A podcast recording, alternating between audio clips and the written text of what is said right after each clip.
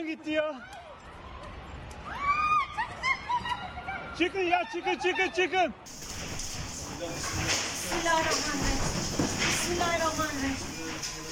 Efendim günaydın. Çalar Saat hafta sonu başlıyor. Ben İlker Karagöz. Bugün 1 Kasım 2020 günlerden pazar.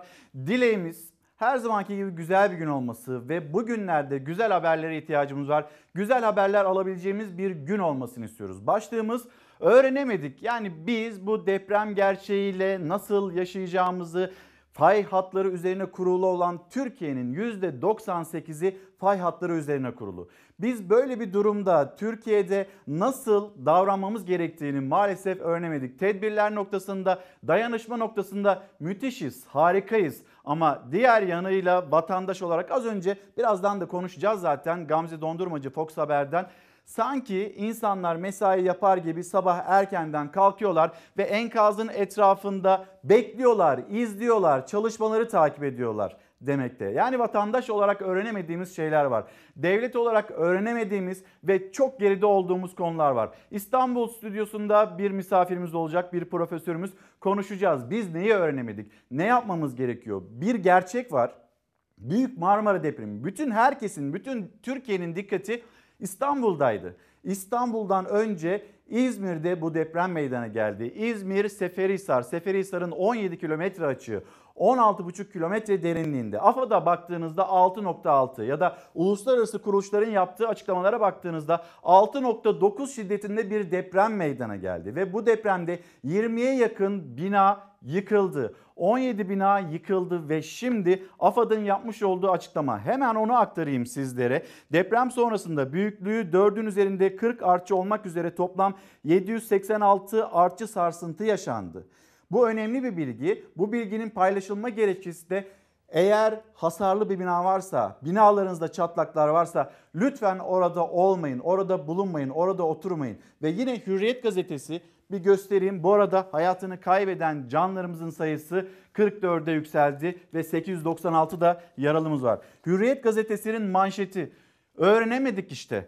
Kahreden iki rapor. Bayraklı Belediyesi Rıza Bey apartmanıyla Doğanlar apartmanına çürük raporu verdi. Oturanları uyardı. Apartmanlar tahliye edilmeyince felaket gerçekleşti. Yani iki rapor var. Siz burada oturmayın. Siz burada eğer oturursanız ve yarın öbür gün Allah korusun bir deprem meydana gelirse bu bina dayanmayacak. Bunun raporu var. Raporları ortaya çıktı. Ama biz yine ovalara o binaları yaptık. Yine tarım yazarı Ali Ekber Yıldırım Ali Ekber Yıldırım'ın sosyal medya üzerinden dikkat çektiği bir konu, bir başlık var. Şimdi hemen onu da gösterelim sizlere. Ali Ekber Yıldırım tarım dünyasından haberler paylaşıyor bizlerle. Ama aynı zamanda biz ovalarımıza neler yaptık onu da hatırlatıyor. Depremin vurduğu Bayraklı Ovası bilindik hikaye aslında. Bornova Bayraklı Ovası'nda yakın zamana kadar sebze yetiştiriliyordu. Şimdi şu fotoğrafa yavaşça baktığımızda burada sebze falan yetişmiyor demekti Ali Ekber Yıldırım. Biz bunu sadece İzmir'de görmüyoruz. Türkiye'nin dört bir yanına bakın aynı fotoğrafı aynı manzarayı göreceksiniz. Öğrenemedik diyoruz. İşte bu yüzden öğrenemediğimizi söylüyoruz. Hızla yapılaşmaya, ranta açıldı işte bizim ovalarımız. Manhattan olacak diye bostanlara gökdelenler, apartmanlar dikildi. Tarım, ranta yenik düştü. Sonuç ölüm ve acı demekte. Şimdi bu konuyu konuşacağız. İzmir'i konuşacağız ama bir son dakika gelişmesi var. E, hemen o son dakika gelişmesini de aktarmak istiyoruz sizlere. Koronavirüs. Koronavirüsle ilgili her zaman çok dikkatli, tedbirli davranmamız gerektiğini söylüyorduk. Dün yine Sağlık Bakanı Fahrettin Koca'nın açıklaması depremle mücadele ederken koronavirüsü asla ihmal etmememiz gerektiği yönündeydi. Önemli bir uyarıydı. Tamam ama biz Türkiye'deki vaka sayısını hala öğrenemedik. Ama şimdi biz hangi durumla karşı karşıya kalıyoruz? Siyasetten işte İçişleri Bakanı Süleyman Soylu Covid olduğunu öğrendi. Kendisine geçmiş olsun. Ee, yine Cumhurbaşkanlığı Sözcüsü İbrahim Kalın kendisinin de koronavirüse yakalandığını ve artık bu mücadeleyi de e, tamamlamak üzere olduğunu ve koronavirüse karşı virüse karşı bir mücadeleyi kazanmak üzere olduğunu öğrendik sosyal medya üzerinden. Ve acı bir haber de var. Maalesef anayasa hukukçusu, AK Parti'nin kuruluşundan beri yer alan, önemli kararlarında bulunan, işte e, Cumhurbaşkanlığı hükümet sistemine geçilmesi için inanılmaz mücadele eden bir isimdi. Burhan Kuzu. Burhan Kuzu koronavirüs nedeniyle hayatını kaybetti. Kontrol altına alınamayan koronavirüsü her gün onlarca can almaya devam ediyor. AK Parti eski milletvekili ve anayasa hukukçusu Burhan Kuzu da koronavirüs nedeniyle hayatını kaybetti. Bununla ilgili sosyal medyada dün akşam saatlerinden itibaren bir bilgi vardı. Bu bir bilgi kirliliği mi değil mi? Bu konuşuluyor tartışılıyordu. Sonrasında Burhan Kuzu'nun durumuyla ilgili açıklama oğlundan geldi. Burhan Kuzu'nun korona nedeniyle vefat ettiğine ilişkin e, işte o sosyal medyayı hatırlatıyor e, haberler. Şu anda son dakikası yanan haberler ve yine Sözcü gazetesinden İsmail Saymaz'a konuşan Süleyman Kuzu. Babam yaklaşık iki haftadır İstanbul'da özel bir hastanede koronavirüs tedavisi görüyordu. Bu sabah kaybettik. Son dönemde sürekli toplantılar yapıyordu. Ne zaman nasıl bulaştığını bilmiyoruz demekte ve bugün cenaze töreni Fatih Camii'nde ikindi namazına müteakip kılınacak denilmekte. Allah rahmet eylesin ama uzun süredir toplantılar yapıyordu. İşte yan yana gelindiğinde, toplantılar yapıldığında bakıyorsunuz bir hak mücadelesi var. İşte Somalı madenciler yürümek istiyorlar. Koronavirüs var. Milli bayramlar var. Milli bayramları kutlayalım. Olmaz. Koronavirüs salgını var. Sakın ha deniliyor. E bakıyoruz partilere. Partiler onlar il e, toplantılarını, kongrelerini gerçekleştirebiliyorlar. Yan yana gelinmemesi gerekiyor. Bunu da biz öğrenemedik. Şimdi yine döneceğimiz konulardan bir tanesi bu olacak ama biz önce bir İzmir'e dönelim. İzmir'de e, 6.9 şiddetinde meydana gelen deprem ve sonrası.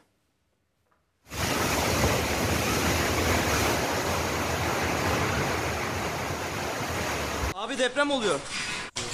Abi oturalım.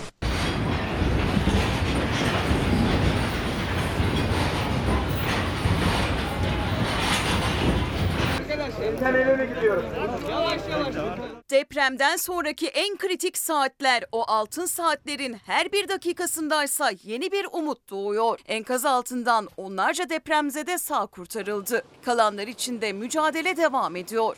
İşte şimdi bir mucize daha gerçekleşiyor şu anda. 6,6 büyüklüğünde depremle sallandı İzmir. Merkez üssü Seferihisar açıklarıydı ama İstanbul'dan bile hissedildi. Özellikle Bayraklı ilçesinde binalar yerle bir oldu. Yüzyıllar sonra ilk kez bu büyüklükte bir deprem yaşayan İzmir'de 500'ün üzerinde de artçı sarsıntı yaşandı.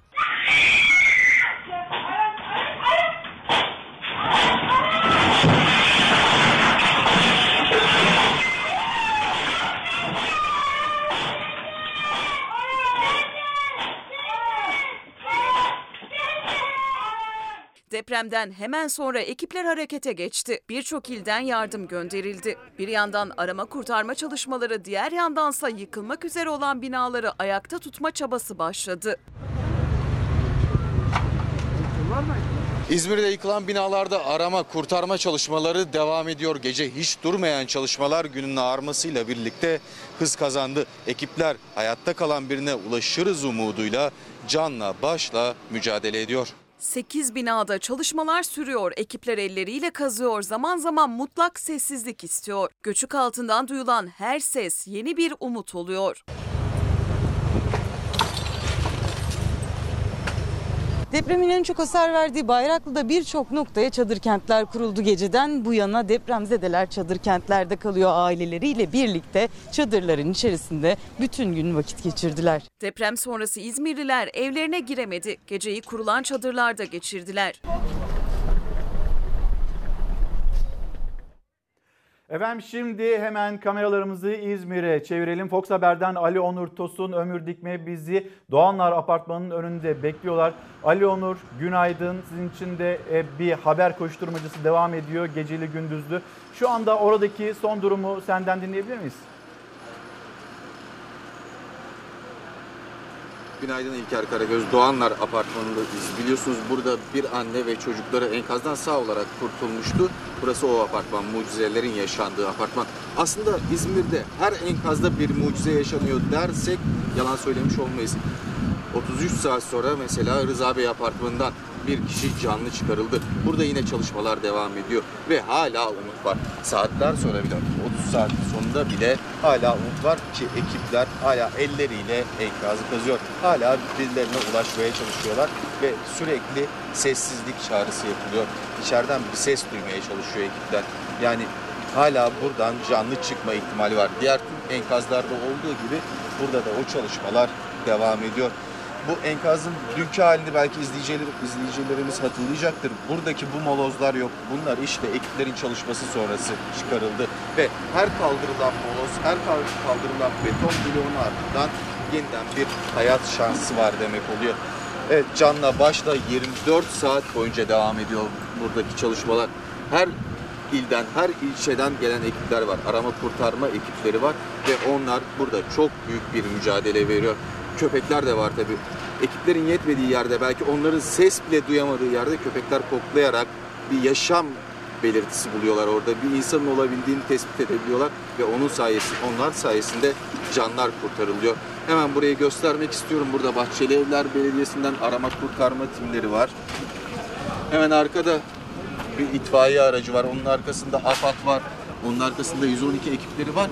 Tabii bunlar araçları. Burası tamamen böyle bir çalışma ortamı gibi. Etraftaki sokaklar kapatılmış ve enkazın etrafı emniyet şeridiyle koruma altına alınmış durumda. İçeride de ekiplerin dinlendikleri yerler var. Soruyorum sohbet ettiğimizde bize diyorlar ki yarım saat uyuyup tekrar enkaza döneceğiz. Bir saat uyuyup enkaza döneceğiz. Görüyoruz arabaların içinde yatıyorlar. İtfaiye araçlarının içinde uyuyan arama kurtarma timleri var. Küçük bir çadırları var. Orada dönüşümlü olarak uyumaya çalışıyorlar ama aslında kimsenin de gözüne uyku girmiyor. Burada kurtarılacak canlar varken arama kurtarma ekipleri doğru düzgün uyku bile uyuyamıyor. Yarım saat belki gözlerini dinlendirip tekrar enkaza dönmek için can atıyorlar. Ali Onur Tosun çok teşekkürler. Şimdi bir yandan ben de AFAD'ın e, yapmış olduğu e, açıklamayı onu paylaşayım. Yine Ali Onur Tosun'a döneceğiz. AFAD, işte e, jandarma arama kurtarma, sivil toplum kuruluşları hatta Somalı madenciler onlar orada Türkiye'nin dört bir yanından İstanbul'dan, Çanakkale'den, Balıkesir'den, bölgedeki bütün illerden İzmir'e destek için giden e, orada çalışan e, vatandaşlar var, yine görevliler var. Hani biz öğrenemedik dedik bugün başlığımızda ama şunu öğrendik. Biz bir arama kurtarma çalışması, bu arama kurtarma çalışmasında neyi nasıl yapacağımızı aslında öğrendik. Ama bizi engelleyen ya da o arama kurtarma ekiplerini engelleyen bir şey var. Onu da isterseniz paylaşalım ki bir kez daha vatandaşlarımızı da e, uyarmış olalım.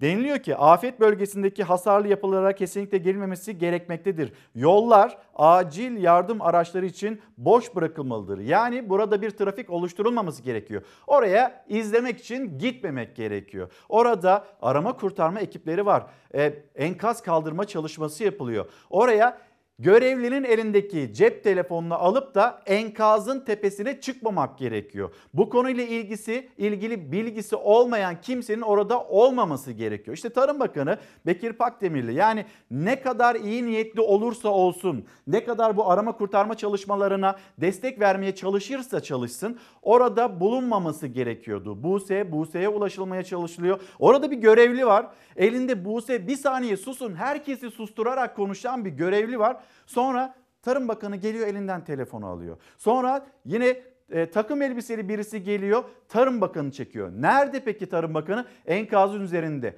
olmaması gereken bir görüntüydü. İzmir valinin yaptığı açıklama sakın ama sakın enkazın çevresinde bulunmayın. Böyle dayanışma görülmedi. Biz bu dayanışma örneğini aslında öğrendik. Biz burada bir deprem olduğunda nasıl davranmamız gerektiğini arama kurtarma ekipleri açısından nasıl davranmamız gerektiğini öğrendik ve yine oradaki ekiplerin Ali Onur Tosun da anlattı. Yarım saat uyuyorlar, bir saat uyuyorlar. Niye? Bir umut var çünkü. Hala o enkaz altında yaşayanlar olabilir, onlara ulaşılabilir, onları hayatta tutmak mümkün olabilir. Ama dikkatli titiz davranılırsa eğer. İzmir'deki felaket Türkiye'yi bir araya getirdi. Ülkenin dört bir yanından insanlar yardıma koştu. Durumu bir kurtarma görevlisi özetledi. Ben böyle bir dayanışma görmedim. Belediyeler, yardım gönüllüleri, askerler, arama kurtarma ekipleri, madenciler enkaz başında durmak bilmeden saatlerce çalıştı. Kurtarma çalışmalarının yanı sıra insanlar birbirlerine destek oldu, kucak açtı. İyi ki varsınız. İyi ki varsınız. Hani depremle ilgili pek çok şeyi öğrenemezken en azından nasıl bir arama kurtarma faaliyeti yapacağımızı öğrendik ve siz soluksuz tırnaklarınızla böyle bütün o betonları kazıyarak orada insanları e, hayatta tutmaya çalışıyorsunuz ya. İyi ki varsınız. Ve yine İzmirlilerin sokakta kalan hemşerilerine evlerini, otellerini açması dayanışmanın en güzel örneğiydi. Vatandaşlar kurtarma görevlilerine yemek yedirmek için çabalıyorlardı. Şimdi bu konuya geri geleceğiz.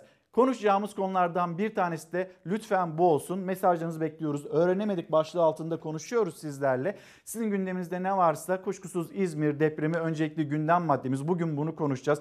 Bugün, yarın, her gün konuşmamız gerekiyor. Çünkü öğrenemedik. Biz yapılaşmanın nasıl olması gerektiğini öğrenemedik. Ovalara kocaman kocaman binalar dikmememiz gerektiğini öğrenemedik. İstanbul'da kaçak yapı ruhsatlı yapıdan daha fazla. En başta en çok korkulan yerde. Dün burada Çalar Saat hafta sonunda yayında bulunan Kubilay Kaptan işte deprem afet uzmanı o açıkladı, o anlattı. Yani bir ülkenin metropolünde en büyük şehrinde kaçak yapı ruhsatlı yapıdan daha fazlaysa biz hiçbir şeyi öğrenememişiz. Zaten bu e, bunun en somut göstergesi. Şimdi geri gelelim haberlerle devam edelim. Siyaset hani bir dayanışma, bir yan yana gelme, birliktelik herkes oradaydı. İşte e, Cumhurbaşkanı Erdoğan Van'da bir toplantı, ilk kongresi gerçekleştirdi. İzmir'e gitti. Ve yine CHP lideri Kemal Kılıçdaroğlu, e, İyi Parti lideri Meral Akşener herkes oraya gitti. Bir şeye ihtiyacınız var mı demek için. Enkaz kaldırma çalışmalarımız devam ederken bir taraftan da nerede rezerv alan var bu çalışmaları yapıp bu rezerv alanlara göre de Çevre Şehircilik Bakanlığımız buralarda hemen süratle adımları atacak. Elazığ ve Malatya deneyimini aynen burada da inşallah değerlendireceğiz ve bu rezerv alanlarla birlikte hemen enkazların kaldırılması ardından burada inşaat çalışmalarına başlayacağız ve süratle de inşallah en kısa zamanda bu inşaat çalışmalarıyla birlikte bu enkazda evleri yıkılan vatandaşlarımız için en kısa sürede bu evler yapılıp vatandaşlarımızın da buralara taşınmasını inşallah sağlamış olacağız. Ama bu süre içerisinde yani ola ki vatandaşlarımızın içerisinden değişik yerlerde kiralık ev bulan arkadaşlarımız da vatandaşlarımız da biz bizzat kira bedellerini ödemek kaydıyla oralara yerleşmelerini sağlayacağız. Eşyaları zarar görmüş olan tabii ki vatandaşlarımız var. Onların bütün ev eşyalarının temini ve onların da bedellerini aynen yine Çevre Şehircilik, Aile Sosyal Politikalar Bakanlığımız ödemek suretiyle onlara en ufak bir burada da sıkıntı yaşatmayacağız. Konteynerlarımız var. Bu konteynerları da uygun olan yerlere yerleştirmek suretiyle vatandaşlarımızın buralarda bu konteynerlarda yaşam imkanını da sağlamak suretiyle adımlar atabiliriz. Okulları bu hafta kapalı tutuyoruz ve okullarımızda şu anda bu hafta eğitim öğretim olmayacak. Tabii bir hafta sonra durum ne olur derseniz çünkü bu artçı depremler şu bu filan vesaire bunu yine Milli Eğitim Bakanlığımız gerekli değerlendirmesini yapmak suretiyle eğer uzatmak gerekirse uzatılabilir. Yok tamam gerek yok artık burada aynen eğitime devam edelim denirse eğitime de devam ederiz. Elimizde tabii yurtlarımız var. Bu yurtlarımızda yoğun bir şekilde aslında aileleri misafir edecek imkanlarımız da var. 88 ülkeden geçmiş olsun mesajları, telefonları geldi. Hepsine de şahsım, tüm heyetim, milletim adına çok çok teşekkür ediyorum. Şimdi yine e, İzmir'deyiz. Bayraklı'da Bayraklı en çok ağır hasarı alan ilçesi oldu. E, İzmir'in ve bizi Fox Haber'den Gamze Dondurmacı Kazım Gökçe bekliyor. Gamze e, şimdi oradaki son durum nedir? Emrah Apartmanı'nın orada bulunuyorsun. Bizi biraz buradaki çalışmaları anlatır mısın? Evet İlker senin de dediğin gibi Bayraklı aslında en büyük hasarı alan yerlerden biri deprem olduğundan bu yana burada çalışmalar tüm süratle devam ediyor. Arkamda gördüğünüz bina 8 katlı bir binaydı. Emrah Apartmanı. Bu binadan şimdiye kadar 12 e, müjdeli haber geldi. 12 kişinin hayatı kurtarıldı ama 20'den fazla kişinin hala enkazın altında olduğu düşünülüyor. Yakınları, aileleri e, burada bekleyişini sürdürüyor. Herkes umutlu bir haberi bekliyor. Aslında e, bir umutlu haber gelmişti. 70 yaşında birinin 33 saat sonra yaralı olarak kurtarılması burada da umutların artmasına neden oldu. Aileler yine bekleyişini tüm gece boyunca sürdürmeye devam etti. O yakınlarını bekleyenlerden biri de Elif e, Çelik Durmaz. E, kim var efendim içeride? Kız kardeşim enişte. Onları e, iletişim kurabildiniz mi? Bir haberi geldi. Hayır ulaşılmıyorlar yani.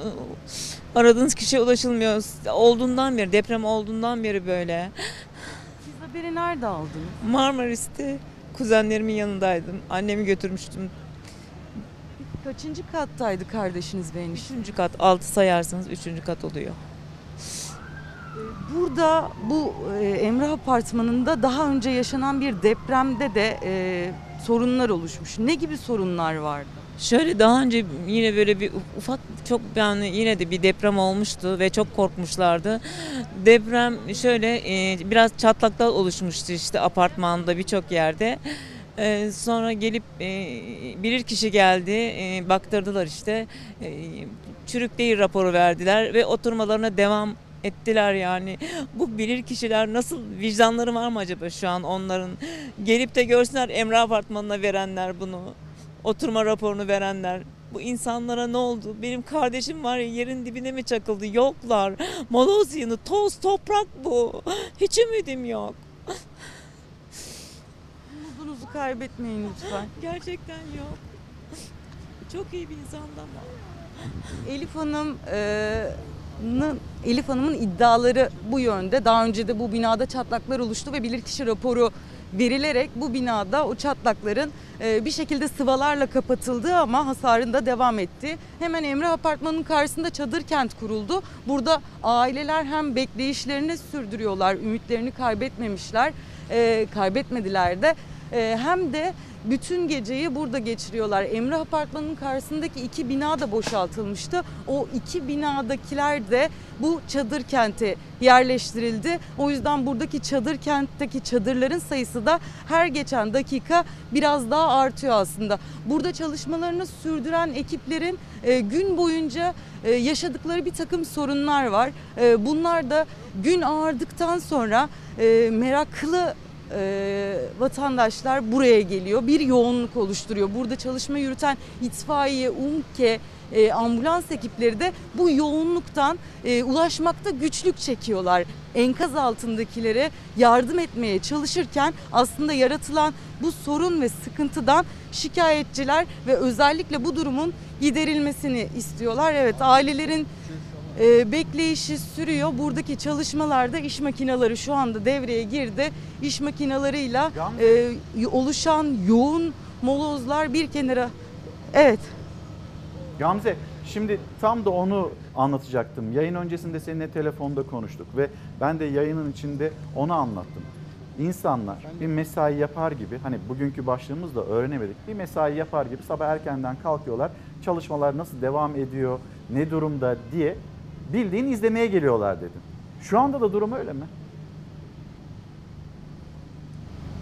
Evet aslında gösterebilirim. Tabii ki burada aileler var Ee, ama ailelerin dışında da e, mesela biraz önce bir amcamız vardı. Ekmek almaya çıktım e, nasıl gidiyor çalışma diye merak ettim geldim diyerek burada 20 dakika kadar bekledi. Onun dışında da aileden olmayan ya da yakınını beklemeyenler de gelip burada kalabalık oluşturuyor. Hemen ilerideki noktada ambulanslar bulunuyor. Onlar e, enkaz altından çıkan yaralıları hemen götürmek zorundalar. E, o yüzden bu yolun bu trafiğin kapatılmaması gerekiyor. Ama yolun başına gittiğimizde normal sivil araçlar görüyoruz. Araçları park ediyorlar ve sürekli bir uyarı hali var burada. Araçlarınızı çekin, e, burada çalışmalarını yürütenlere yardımcı olun diye. Sadece burası için de değil, diğer çalışmaların yapıldığı alanlarda da gün içerisinde bu tarz yoğunluklar aslında işleyişin aksamasına tamamen neden oluyor. Gamze e, önemliydi az önce söylediğin ve yine Elif Hanım, Elif Hanım'ın Emrah Apartmanı ile ilgili paylaşmış olduğu bilgi. Bir saniye hemen e, yine kal orada. Hürriyet gazetesini ve Hürriyet gazetesindeki o manşeti de hem sana okuyayım hem de izleyicilerimize hatırlatmış olayım. Kahreden iki rapor. Bayraklı Belediyesi Rıza Bey Apartmanı ile Doğanlar Apartmanı'na çürük raporu verdi. Oturanları uyardı. Apartmanlar tahliye edilmeyince felaket geldi. Şimdi böyle bir tablo var.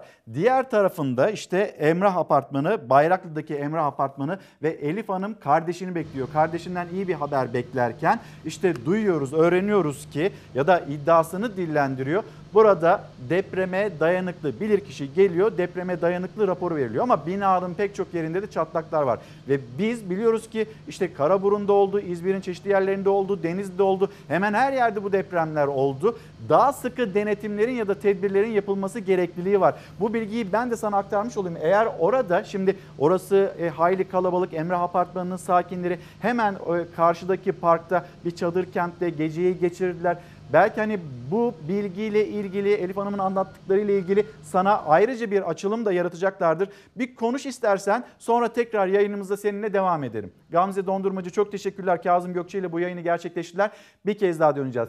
İzmir'de gece nasıl geçti? İzmir'de gece nasıl geçti? Diğer e, şekilde hani diğer noktalarda durum ne? Bunların hepsini konuşacağız. Bu arada Halik hocamız geldi. E, o da stüdyoda İstanbul stüdyomuzda bekliyor bizleri. Bir kurtulanlar, önce kurtulanlar oldu. Hani dikkatli titiz davranıldığında ya da o arama kurtarma ekiplerine alan açıldığında, hızlı hareket edildiğinde nasıl insanlarımıza, o binalardaki enkaz altındaki insanlarımıza ulaştık ve güzel haberler aldık. Bunu bir hatırlayalım. Günay duyuyorsun değil mi ben sen benim rahat sesimi? Evet gitme abi. Tamam ben buradayım. Zaten arkadaşlarım da burada. Biz ekip olarak seni çıkarmaya çalışıyoruz. Elimizden geleni yapıyoruz.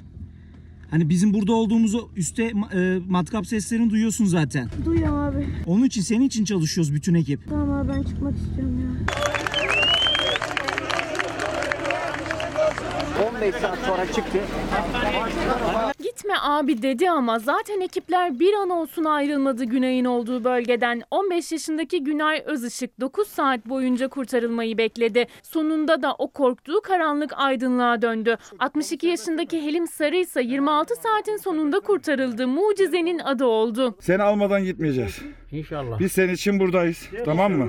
İnşallah. Kurban olayım. Biraz daha sabret. Kuruz olabilir arkadaşlar. Hadi Halim amca süpersin. Geç geç geç geç geç. Aç yolu aç yolu aç yolu. Abi bacaklarım acıyor benim. Bacakların ucu alacağız o ağırlığı alacağız. Az kaldı Günay tamam. Abi delik açılmadı mı? Az az açıyoruz Günay. Az az kaldı. Bacakları artık yüke dayanamayacak kadar ağrıyordu Güney Özışık'ın. 15 yaşında İzmir Bayraklı'daki Doğanlar Apartmanı'nda enkaz altında kalanlar arasındaydı. Yeri parmak kamerayla tespit edildi ama ulaşmak kolay olmadı. Abi şunu iti verin ya. İçeceğiz içeceğiz merak etme sen. Sen iyi şükür hani kafan ya da başka yerler ezilmemiş çok iyisin şu- şu an. Bizle konuşuyorsun. Seni alacağız merak etme tamam mı Günay? Tamam abi. Bir şey diyor mu başka bana? Abi sana sen gitme. Tamam Günay. Benim adım Gürhan. Ekipler moloz yığınlarının ortasında iğneyle kuyu kazar gibi çalıştı. 9 saatin sonunda Günay kurtarıldı.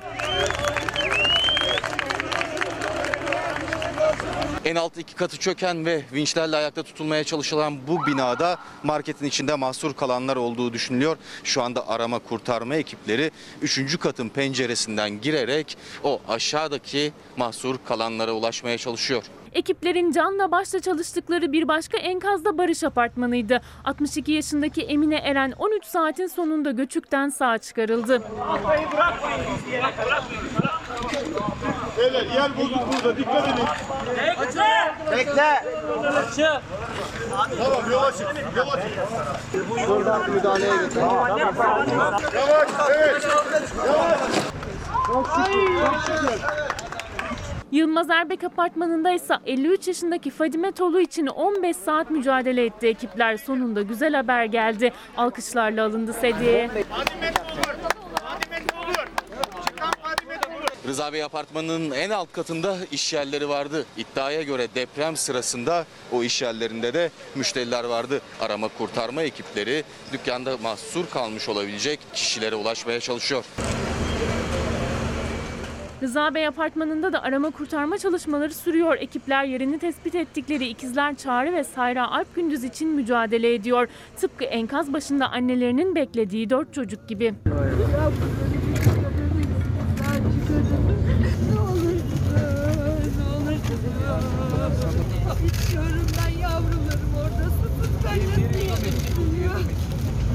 doğmadı bugün yavrularımın üstüne. Bugün yavrularıma güneş doğmadı. Efendim şimdi hemen bir İstanbul stüdyomuza dönelim. Orada Orta Doğu Teknik Üniversitesi'nde İnşaat Mühendisliği bölümünden Profesör Doktor Haluk Sucuoğlu bizleri beklemekte. Haluk Hocam günaydın, Günaydın. hoş geldiniz. Günaydın.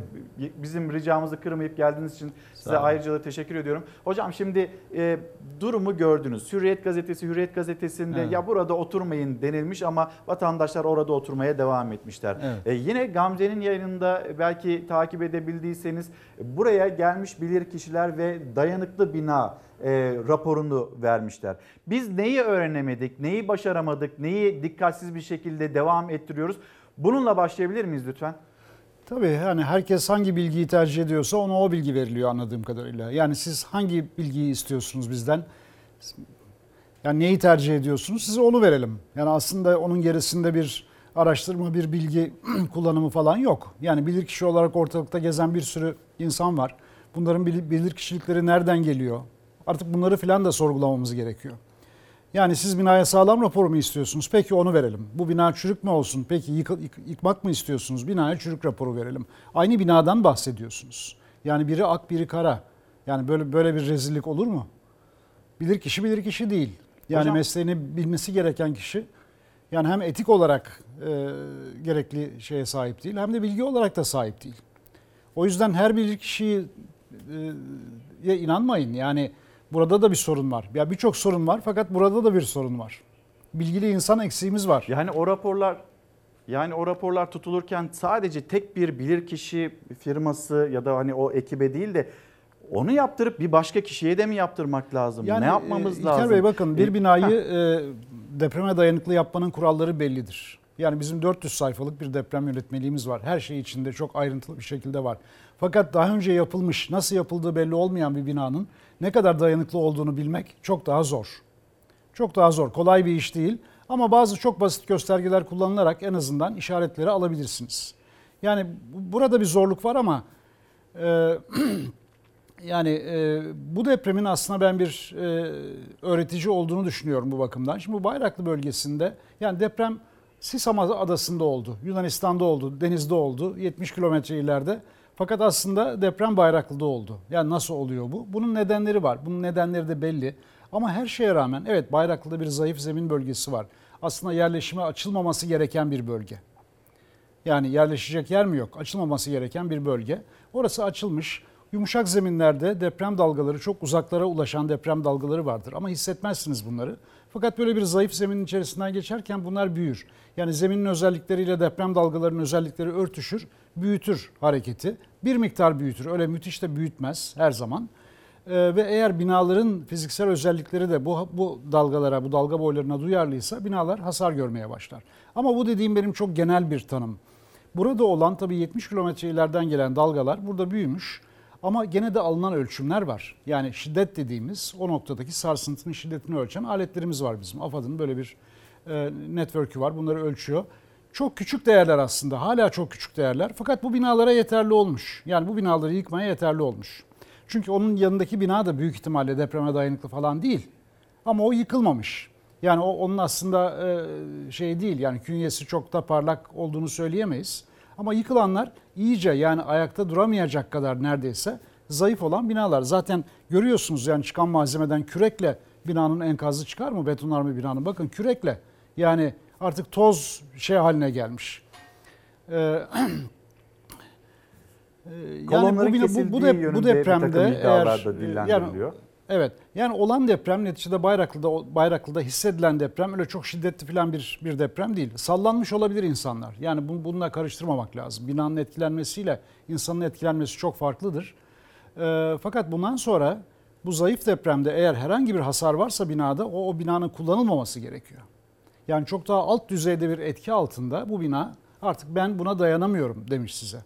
Yani bu bakımdan çok e, gören gözlerle bu binaların incelenmesi gerekiyor. Yani ben deprem sonrasına bakıyorum şimdi. Depremde yıkılan yıkıldı.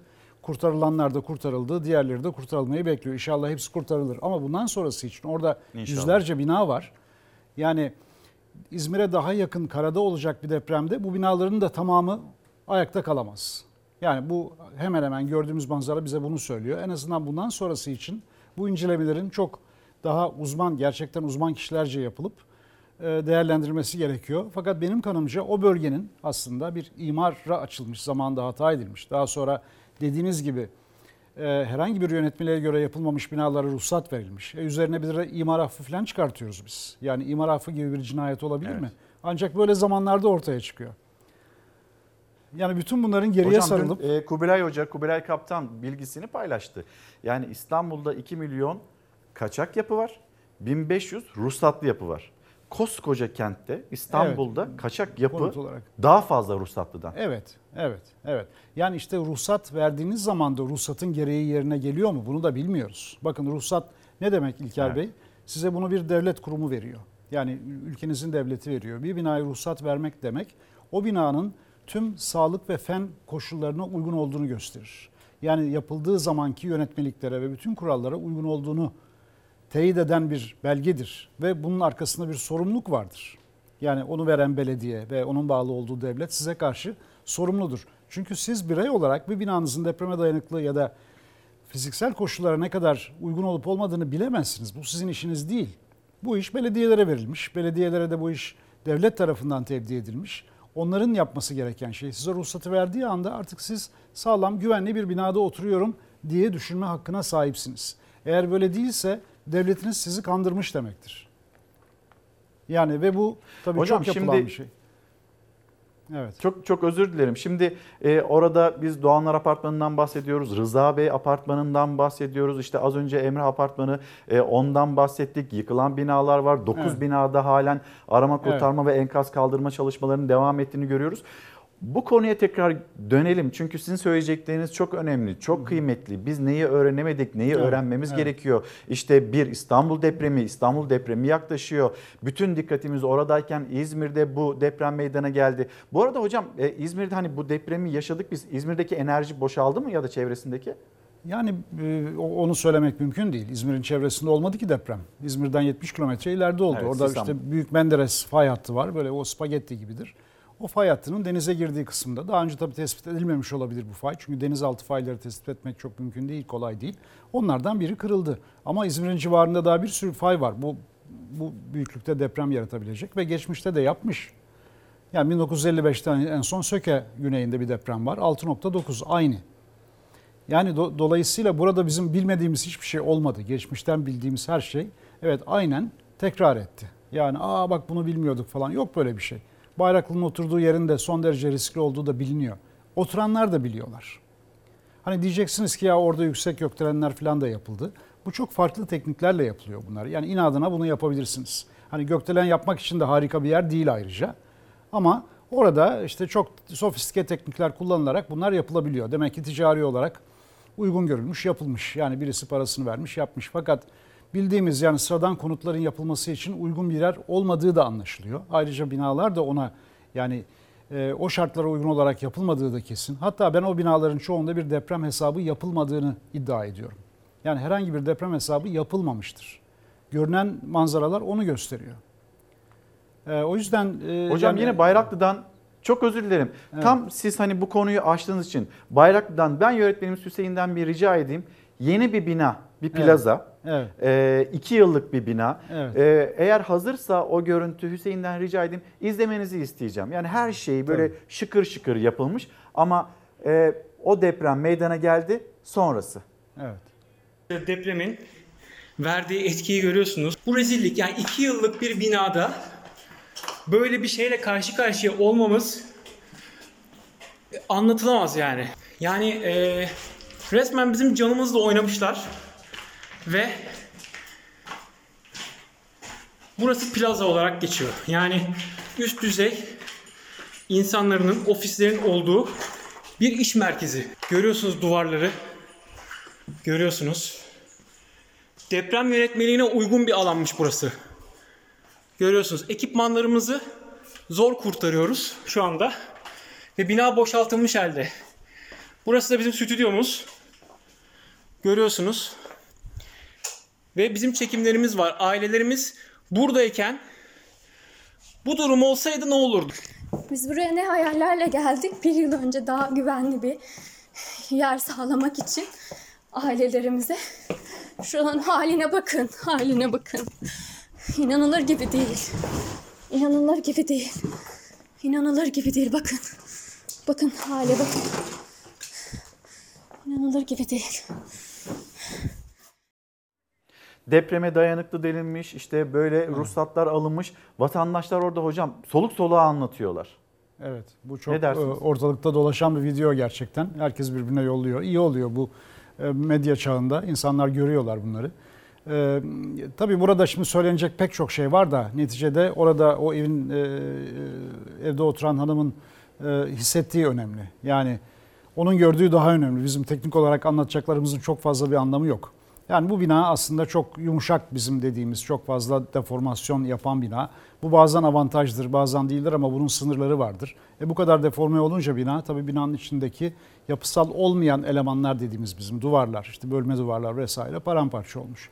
Eşyalar yerle bir olmuş. Hani bina yapısal strüktür olarak zarar görmemiş olabilir bilmiyorum. Yani girip bakmak lazım. Fakat bu kadar deformasyon varsa Evet. onlarda da muhtemelen belirli hasarlar vardır. Yani bu iş çok kolay değil. Yani bu iş hani bir binanın deprem yönetmeliğine göre yapılması aslında kuralları belli. Yani yapılırsa hiçbir sorun da yok. Çok fazla büyük bir maliyet de getirmez yapılara. Ee, ama olduktan sonra olayı anlamak tabii daha zor. Fakat bunlar bu gördüğümüz görüntüler aslında kepazelik değil mi? Yani şimdi siz düşünün bu bu binayı siz Öyle hocam. e, daire Öyle. almış olsaydınız oradan. Ya, ya hayallerle aldık diyorlar Yani hocam. olacak iş değil. Mesela yani birisi gidecek ev alacak hocam Evet. yani neye bakıp alacak? Çünkü Evet, en büyük endişe, en büyük korku bugünleri de Evet. yaşayınca hani Evet. deprem, depremine dayanıklı bir ev almak istiyorum dediğinde ne yapmasını önerirsiniz? İşte yani burada açmaza giriyoruz. Yani aslında ruhsatın yeterli olması gerekiyor.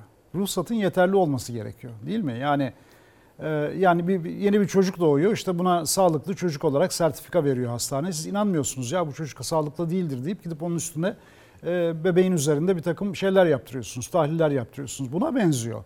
Yani sizin buna güvenmeniz gerekiyor. Devlet size bir ruhsat vermiş. Buna güvenmeniz gerekiyor. Tıpkı yeni bir araba alır gibi. Yeni bir araba aldığınızda arabanın her tarafı çalışmıyor mu? Size bir garanti veriliyor. E tamam bu da aynı şey aslında. Tüketici olarak aynı haklara sahipsiniz. Buna güvenmeniz gerekiyor. Yani herkes binasını böyle sorgulayacaksa biz yani hasta oluruz, ruh hastası oluruz ülke olarak. Çünkü bütün binalarda aynı sorun var. Bakın bu iki yıl önce yapılan binanın projeleri falan vardır herhalde bunlar saklanmamıştır. Ee, Yani incelendiğinde bunların deprem yönetmeliğinin pek çok hususunu sağlamadığı görülecek. Net ortada yani sağlamadığı görülecek. Hani niye yapmış bunu belli değil bir sürü para da yatırmış bu işe. Yani bunu e, ihlal etmekle bir kazancı da yok onu yapan kişinin. Yani ciddi bilgisizlikler var arada. Yani bilemiyorum belki verdiğimiz diplomalar sahtedir. Bilmiyorum ki yani bunları görünce ben inanın mesleğime karşı olan inancı yitiriyorum. Yani olacak işler değil bunlar yani.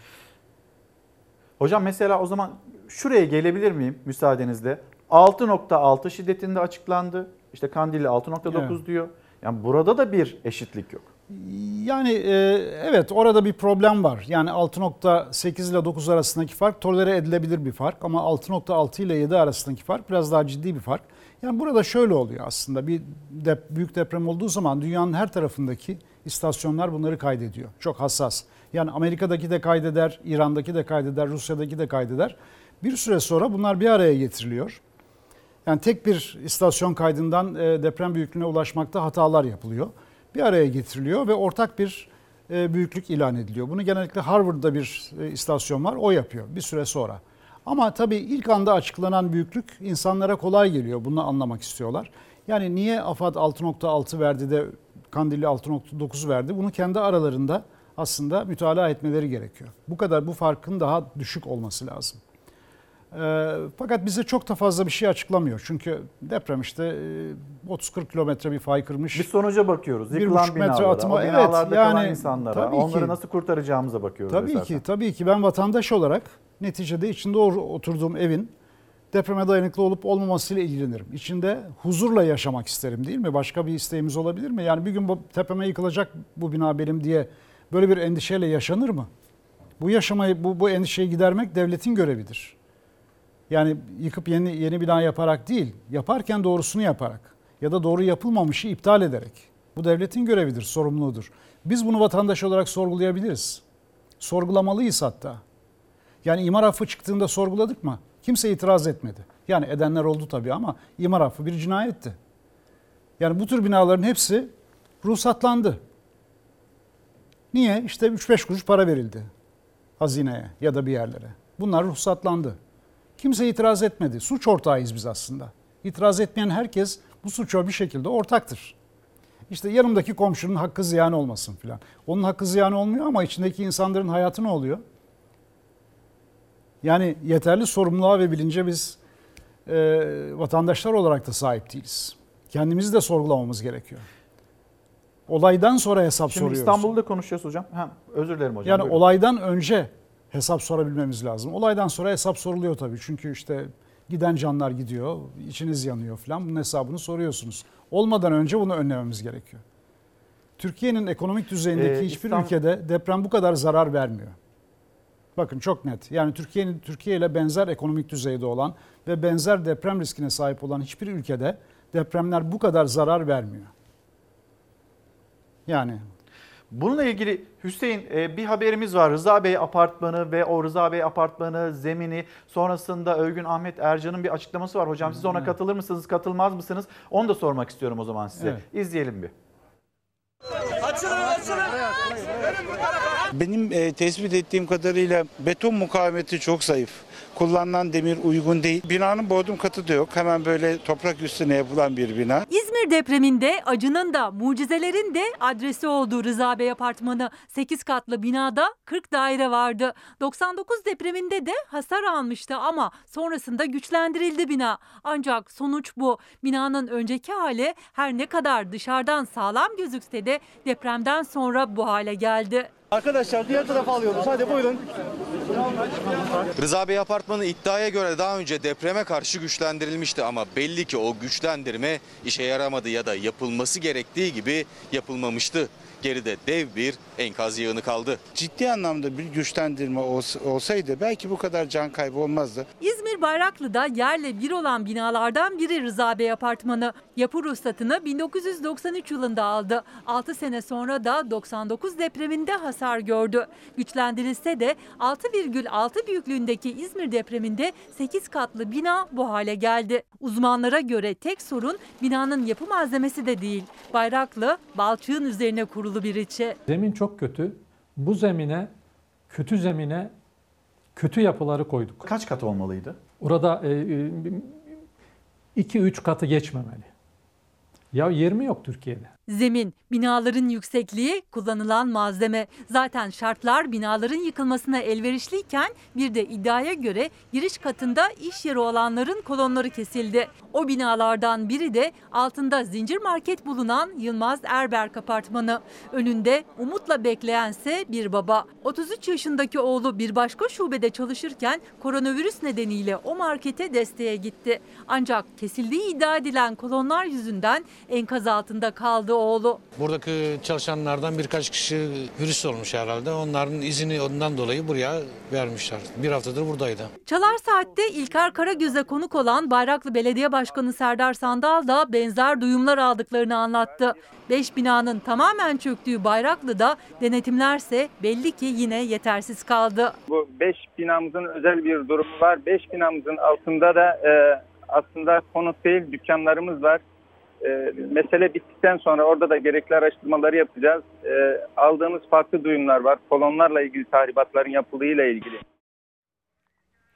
Kolonların kesildiği iddiası var hocam. Az önce de dillendirdik. Evet. İşte zaten o zeminin bir problemli olduğunu oraya Evet. hani gökdelenler yapılıyor ama onları yapmak için Tabii. normal bir binayı yapmak için bile doğru bir yer olmadığına da dikkat çektiniz. Övgün Ahmet Ercan Hoca işte bir süre önce buraya dikkat çeken uzmanlardan bir tanesi ve diyor ki hani siz zengin insanların hayatını kaybettiğini gördünüz mü depremlerde? Bunun sonucu yoksulluktur. Yani yoksullar daha çok hayatını kaybeder Evet. depremlerde demekte. Ne dersiniz? Evet yani afetlerin tabii gene adaletsiz davrandığını biliyoruz. Yani bu konuda çok çalışmalarda her türlü afet için geçerli. Yani sadece deprem için değil. Tabii afet de adaletsiz. Yani önce e, işte yoksun olan kişileri e, etkiliyor. O da biliyoruz yani bunun nedenlerini. Dolayısıyla şimdi bir üst kademeye geçiyorsunuz. Yani teknik bir problemden çıkıyorsunuz. Daha sosyal bir probleme geçiyorsunuz aslında. Yani e, elbette bunun çözümü daha zor. Yani işte gelir dağılımının bozuk olması, bazı insanların yeterli güce sahip olmaması ama başını sokacak bir konuta ihtiyacı olması, o yüzden kendisine verilene sorgulamadan razı olması değil mi? Yani buraya gidiyorsunuz. Yani benim başımı sokacak yere ihtiyacım var diyor. İzmir büyük göç aldı. Bütün Türkiye'nin diğer yerlerinde olduğu gibi 1980'lerden sonra kentlere gelen insanların barınmaya ihtiyacı var. E, yani ne olsa razı olacak. Yani depreme dayanıklı plan diye soracak lüksü yok. Zaten onu karşılayacak belki bir şey de yok. Belki bir kaynağı da yok. Çok özel bir kaynak gerektirmediği halde. O yüzden zaten bizim 1985 imar yasamız vardır. Ee, yani o imar yasasında artık ortadan kaldırıldı büyük ölçüde ama her şey serbesttir. Yani neredeyse her şey serbesttir. İstediğini yap. O halde yani buna cevaz verilmiş. Yani ekonomik e, ve sosyal baskılara cevap verilmiş. Yani evet e, şehirlerimizde ciddi konut açığı var. O yüzden herkes ne yapabiliyorsa yapsın. E bizim konut üretmede de aslında tek geçerli aracımız müteahhitlik sistemidir. Yani bunun yerine biz bir şey koyamadık ki. Yani müteahhiti suçluyoruz tamam yani bu işin çok canını çıkaran, suyunu çıkaran müteahhitler de oldu ama başka bir sistem de yok. Yani başka bir konut üretme sistemi de olmadı Türkiye'de. Şu anda da ben olmadığı iddiasındayım. Yani büyük firmalar çok fazla girmez bu işlere. Girdikleri zaman da lüks konut üretirler. Zaten insanların çok ulaşabileceği konutlar değillerdir bunlar. Dolayısıyla burada kamunun sorumluluğu daha da artıyor. Yani siz evet müteahhit dediğimiz e, işte bu inşaatı yapan insanlara e, bir takım kurallar koymuşsunuz. Çok da ciddi kurallar değil yani hiç aslında çok öyle sıkı kurallar falan da değil. Bunların yaptıklarını da yeteri kadar denetlemiyorsunuz. E, vatandaşınızı riske atıyorsunuz. En azından kamu olarak bunu daha ciddi yapmamız gerekiyor. Yani ben çok geçmiş depremlerde bilirkişilik yaptım. Şimdiye kadar kamusal olarak görevini yapmadığı için yargılanmış ve cezaya uğramış bir bir belediye duymadım ben. Ya da belediyenin kişisi kişilere genellikle verilir. İşte e, Fen İşleri Başkanı ya da işte İmar e, Müdürlüğü Başkanı yani kişilere e, e, ulaşır cezalar. Onlar da bir şekilde devletin görevlisi olduğu için mahkeme onları e, cezalandırmaz. Yani varsa örneği bilmiyorum. Hiç şimdiye kadar e, depremde e, yıkılan bir ruhsatlı binanın ruhsatı nedeniyle ceza görmüş bir kamu görevlisi var mı ben bilmiyorum. Bakın binlerce bina var. Yani biz aslında suçumuzu kabul ediyoruz. Ve affediyoruz. Ya biliyordum ben zaten bunun böyle olacağını ama başka türlü yapamazdım gibi bir çaresizlik içerisinde bu netice ortaya çıkıyor. Yani esasında burada zayıflıklar bizim sistemimizde var. Yani sistemimiz çok iyi bir kontrol başka sağlamıyor. Türlüsü, ama hocam başka türlüsü mümkün. Hem de Mümkün e, tabii basit canım. formüllerle. Gayet tabii mümkün. Niye mümkün Şimdi olmasın? e, vaktiniz vaktiniz varsa e, bir reklamlara gitmek istiyoruz hocam. Evet. Dönüşte bir kentsel dönüşümü lütfen bize anlatın nasıl olması gerekiyor. Sonra bir İstanbul endişesi bir kez daha ve yüksek sesle dillendiriliyor. Yine biz bunu öğrenemedik ama bunu öğrenmeliyiz dediğiniz konular neyse bunları yine sizden dinlemek istiyoruz. Bir mola verelim dönüşte devam edelim hocam olur mu? Tabii ki. Efendim bir kez daha günaydın. Çalar Saat hafta sonu devam ediyor. Hemen kameralarımızı İzmir'e çevireceğiz. Ali Onur Tosun, Fox Haber'den Ömür Dikme ile bizi Doğanlar Apartmanı'nın önünde bekliyor. Bu arada bir son dakika bilgisini de paylaşalım. Hayatını kaybedenlerin sayısı 49'a yükseldi. Yaklaşık 900'de yaralımız var. Şimdi Ali Onur Tosun Doğanlar Apartmanı'nın önünde ve oradan yine bir e, enkaz altındaki çalışmalarla ilgili yeni bir bilgi var. Umut veren bir bilgi var. Hemen kendisinden alalım. Ali Onur seni dinliyoruz. İlker Karagöz evet ölü sayısı maalesef yükseldi ama tabii umut da hiç tükenmiyor burada. Arkamda Doğanlar apartmanında çok ummalı bir çalışma yürütülüyor. Şimdi kameraman arkadaşım Ömür Dikme size gösterecek. Bakın orada bir yoğunluk var. Oradan birine ulaşmaya çalışıyorlar. Ekipler çalışmalarını tamamen o yöne yoğunlaştırmış durumda ve oradan sürekli moloz çıkartılıyor. O molozların altında muhtemelen birini biri olduğunu düşünüyorlar ve çok yakın olduklarını tahmin ediyoruz. Ekiplerden gelen bilgi de bize bu yönde. Her an birisi çıkartılabilir oradan ama kim olduğunu ve şu anda sağlık durumu nedir onu bilmiyoruz. Maalesef bilmiyoruz ama ümit ediyoruz ki oradan müjdeli bir haber gelecek bize. Çünkü ekipler gerçekten çok yoğun çalışıyorlar. Son yarım saattir o bölge adeta o enkazın kalbi durumunda. Bütün çalışmalar oraya yoğunlaştırılmış durumda. Tabii bu enkazın üzerinde tek noktada çalışma yapılmıyor. Dört farklı noktada, dört ya da beş farklı noktada çalışma yapılıyor. İlk başta molozları kaldırdılar, beton parçalarını kaldırdılar. Ondan sonra girdikleri odadaki eşyaları çıkarttılar. Enkazın altında kalmış olan eşyaları çıkarttılar. Sanıyorum ki o bölgede birisi vardı. Onun bilgisine ulaşmışlardı ve şimdi o kişiye ulaşmaya çalışıyorlar. Tabii yakınları burada, enkaz altında olanların yakınları burada. Hemen sağ tarafımızda onlar da bekleyişlerini sürdü- sürdürüyorlar. Çok zor bir bekleyiş, gerçekten çok zor bir bekleyiş. Kimin çıkacağını bilmiyorlar her şeyden önce. Kendi yakınları mı, başka birinin yakını mı? Ama herkesin tek temennisi var. Ha- sağlıklı çıksın, oradan hayatta olarak çıkmasını istiyorlar. Kimin yakını olursa olsun herkesin tek temennisi bu. Ekipler de bunun için canla başla mücadele ediyorlar. Az önce ekiplerle konuşma fırsatımız oldu. Herkes uykusundan uyanıp enkaza koştu. Bu haber geldiğinde bütün ekipler oraya yoğunlaştı. Kimisi dinleniyordu, kimisi bütün gece çalışmıştı ama yeniden şu anda enkazın başındalar. Çünkü çok kritik anlar bu anlar. Her, her an birisini çıkarabilirler oradan. Sağlık durumunun iyi olduğunu düşünüyoruz, tahmin ediyoruz, böyle umuyoruz ve çalışmalar bu yönde devam ediyor. Kimseye bir zarar vermeden çünkü oradaki çalışma kritik bir çalışma. En ufak bir hata sağlıklı olan birisine canına mal olabilir. Ekipler buna çok dikkat ediyor bu yüzden.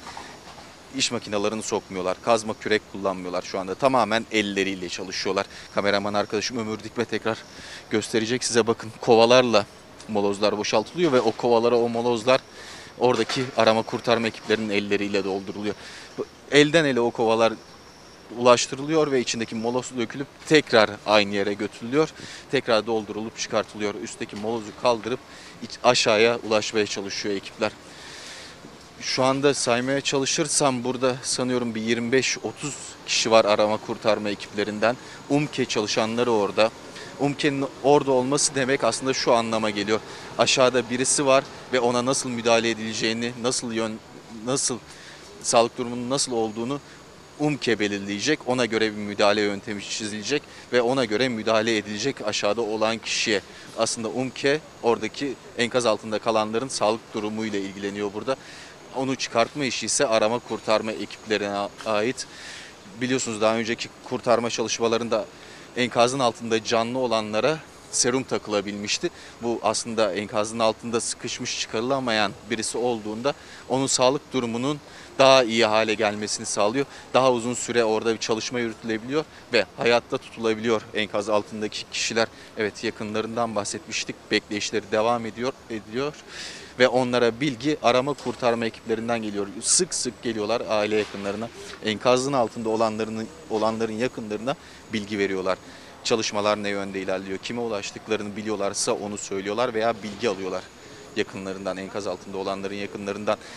Yakınınız neredeydi, hangi odadaydı veya sizin evinizin kaçış kapısı nerede, çıkış kapısı neredeydi, oraya doğru kaçmış olabilir mi, odası neredeydi veya özel bir eşyası var mıydı bildiğiniz. Biz ona ulaştığımızda yani ekipler ona ulaştığında o odanın ona ait olduğunu bilelim diye o özel eşyayı soruyorlar.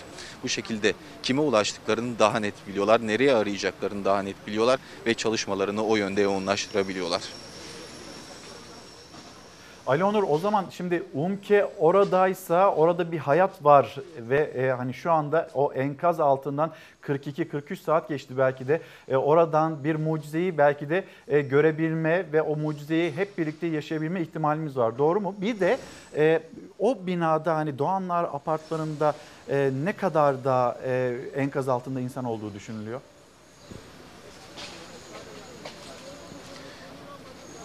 Evet, UMKE burada esasında hayat var diyebiliriz, yaşayan birisi var diyebiliriz ama aynı zamanda UMKE aslında oradaki kişinin yaşayıp yaşamadığında arama kurtarma ekiplerine söylüyor. O tespit aslında UMKE yapıyor diyelim. Enkaz altında ne kadar kişi var? Şunu söyleyebilirim. Bir ekibin bulmaya çalıştığı en az 7 kişi var ama tahmini 15 kişiden fazla insanın bu enkazın altında olduğu düşünülüyor. Tabii ki şunu da söyleyelim bunlar net rakamlar değil. Bu sayı artabilir, azalabilir. Bilgi alınamayanlar olabilir. Evde sanılıyordur ama değildir. Ama ulaşılamıyordur veya başka bir yerdedir. O yüzden bu sayılar net sayılar olmayabilir. Ali Onur Tosun teşekkürler. Tekrar döneceğiz. Doğanlar Apartmanı, Doğanlar Apartmanı'nda e, bir güzel haber, bir güzel habere ihtiyacımız var. Onu duymak istiyoruz. Şimdi tekrar İstanbul'a dönelim. E, ODTÜ İnşaat Mühendisliği bölümünden Profesör Doktor Haluk Sucuoğlu'yla e, yayınımıza devam edeceğiz. Hocam e, biraz beklettik sizi ama Doğanlar Apartmanı'nda bir hareketlilik vardı. E, isterseniz buradan devam edelim. İyi bir habere, umut veren bir habere ihtiyacımız var. Belki saatler ilerledi ama umudumuz da var. Elbette inşallah daha fazla cansız beden çıkmaz. Ama anlayamadığım bir şey var benim. Bu binalarda oturan herkesin en azından muhtarda kaydı vardır. Yani o binada oturan insanların sayısı, adı, sanı biliniyordur. Yani niye hala biz bilmiyoruz e, kaç kişinin e, enkaz altında olduğunu? Ya da belki biliniyor da bize ilan edilmiyor. Bilemiyorum. Yani burada çok net yani kaç kişi varsa biliniyordur enkazın altında. E, bu bilgi gelmediği için ben de merak ediyorum. Yani e, böyle sanki piyango gibi. Öğrenemedik Hani başlığı altında öğrenemedik konuşuyoruz yani. ya hocam işte öğrenemediklerimiz arasında e, yer alan bilgilerden bir tanesi Evet. de galiba bu. Aslında AFAD bir sürekli bilgilendirme yapıyor, saat başı bilgilendirme yapıyor ve şu anda da e, hayatını kaybedenlerin sayısının 49'da yükseldiğini paylaştığı 9'a yakın yaralımız var. Bunu biliyoruz. Enkaz altından 104 kişinin yine e, sağ salimen çıkartıldığı bilgisi paylaşıldı. Şimdi hangi binada kaç tane e, işte enkaz altında e, bulunan insanlar var? Bunların da sayısını belki de çok net olarak bilmemiz gerekiyor. Ekipler biliyordur. E, Sizin de söylediğiniz Umarım, gibi. evet. Umarım onlar biliyordur belki de hani paylaşılması ne kadar gerekli ya da gerekli değil diye mi düşünülüyor? Evet. Orasını bilemiyorum. Hocam biz şimdi bu süreçte bir de tsunami yaşadık. Yani Evet. hani e, Seferihisar, Merkez Üs, 17 kilometre açı, 16,5 kilometre derinliği. E, bu şaşırtıcı mı? Bu da beklenilecek bir durum muydu? Bunu sormak istiyorum size. Evet. Buyurun. E, aslında bu depremde şaşırtıcı olan, beklenmeyen hiçbir şey olmadı. Ben hala bu iddiadayım. Yani bu depremde olabileceklerin hepsini biz daha önce biliyorduk. Sadece hani bu deprem suyun içinde tabii denizin içinde. Ama bakarsanız haritaya zaten şuradan fay hattı yani Menderes, Büyük Menderes grabeni denen graben zaten denizin içine devam ediyor. Yani etmesi gerekiyor onu görebiliyorsunuz. Ee, yani Hocam şöyle- isterseniz harita haritada bize anlatabilirsiniz. Yani işte bu Türkiye'de Menderes- neresi riskli? Bundan sonra nereye dikkat evet, edeceğiz? Evet. Burası Büyük Menderes fay hattı. Yani bu zaten denizin içine şöyle kıvrılarak iniyor. İşte zaten bu adayı buraya koymamışız tabii e, Yunan adası olduğu için. E, Sisam adası. Onun önünde de e, devam ediyor ama bu böyle kırıklar hattı gibidir. Yani pek çok faylar vardır.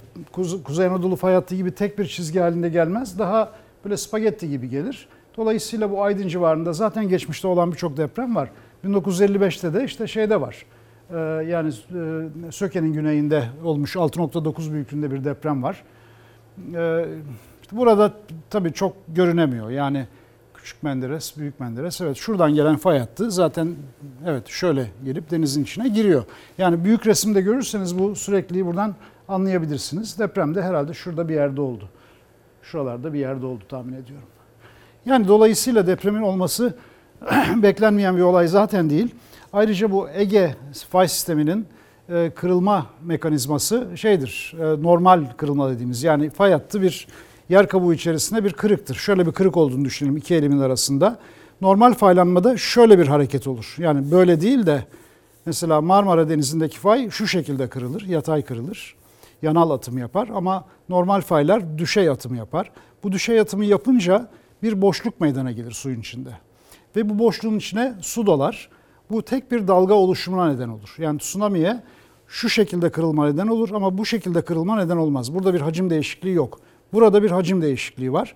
Hacim değişikliği olunca suya bir darbe gelir ve bu tek bir dalga olarak yayılmaya başlar, ilerlemeye başlar. Ama bu deniz dalgası gibi böyle kıpırdayan bir dalga değildir, yürüyen dalgadır. Yürür. E, ve kıyıya yaklaştıkça e, taban da sığlaştığı için dalganın boyu da büyür. Yani dalga hacim olarak sığamaz suyun içine.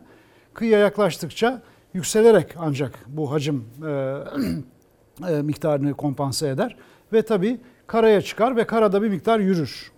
Gidebildiği kadar gider karada. Gittikten sonra durur. Durduktan sonra da geri çekilmeye başlar. Yani tabii Şimdi su biz bunu e, Seferihisar Sığacık'ta gördük hocam. Aynen, İsterseniz, aynen gördük. e, tekrar o görüntüleri bir tekrar o görüntüleri bir Evet, hatırlayalım. evet. İzleyicilerimize de aktaralım öyle devam edelim. Evet.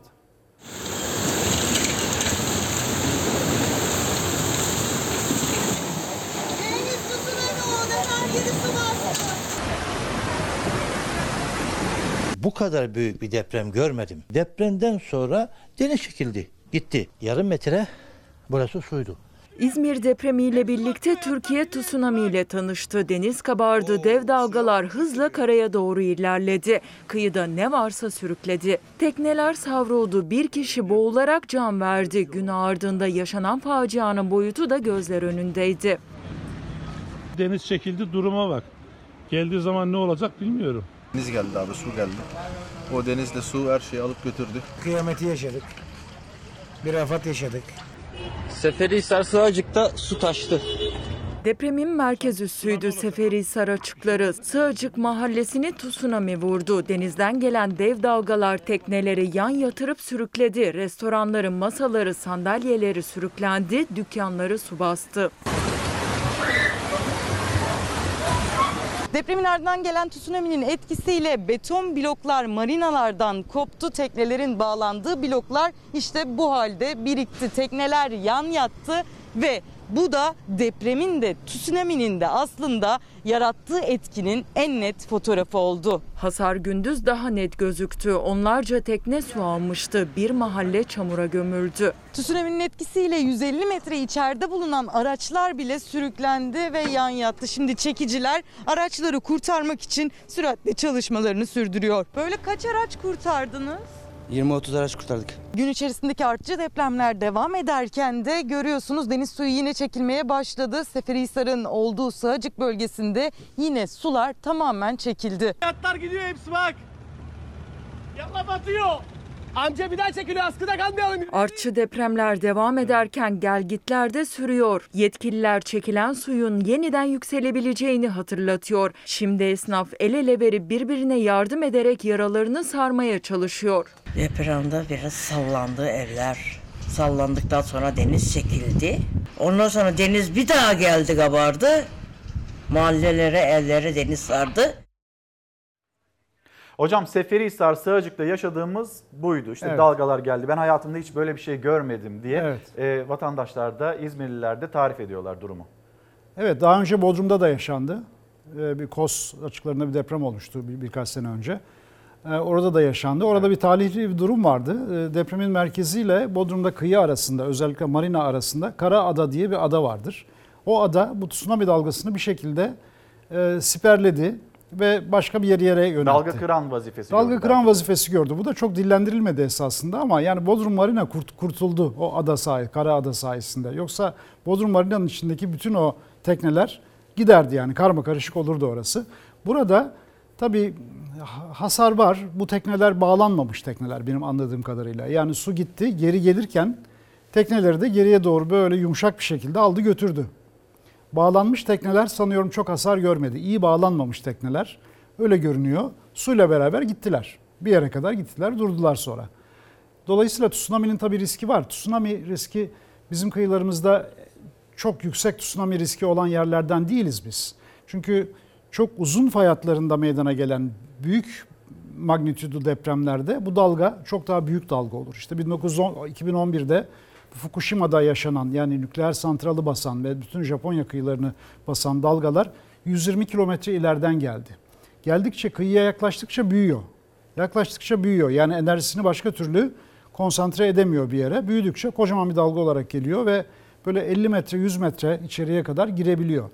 Tsunami dalgalarının yani tsunami'ye duyarlı olan bölgelerde kaç metre hangi kota kadar yükseleceği hesaplanabiliyor. Ve o katlara kadar yerleşime, o kotlara kadar yerleşime müsaade edilmiyor. Yani bu da bir planlama şeyi. Ee, bizim böyle bir durumumuz yok. Bizim bütün kıyılarımız zaten yani bulduğumuz yere bir şeyler yapıyoruz zaten. Yani tsunami gelecek buraya bir şey yapma deseniz onu mu engelleyeceğiz? Mümkün değil. Marmara'da tabii daha fazla olabilir bu şey ama Marmara içinden geçen fay. Tam oraya yani- gelecektim. Büyük Evet. Marmara depremi, beklenti bu şekilde. Evet. Böyle Yani bir durumu bunu- yaşayabilir miyiz? Bu yaşanabilir. Bunu tsunamici arkadaşlar iyi izah ediyorlar. Yani ben bu konunun do- doğrudan doğruya uzmanı değilim ama genel bilgi açısından Evet. Marmara içinden geçen fay doğrultu atımlı fay. Yani şu şekilde kırılan şu şekilde kırılan fay. Dolayısıyla bir hacim değişikliğine neden olmuyor suyun içinde. Yani suda bir darbe yaratmıyor. O nedenle de e, Marmara'da meydana gelecek fayın bir tsunami yaratma ihtimali çok daha az. Ama şu olabilir.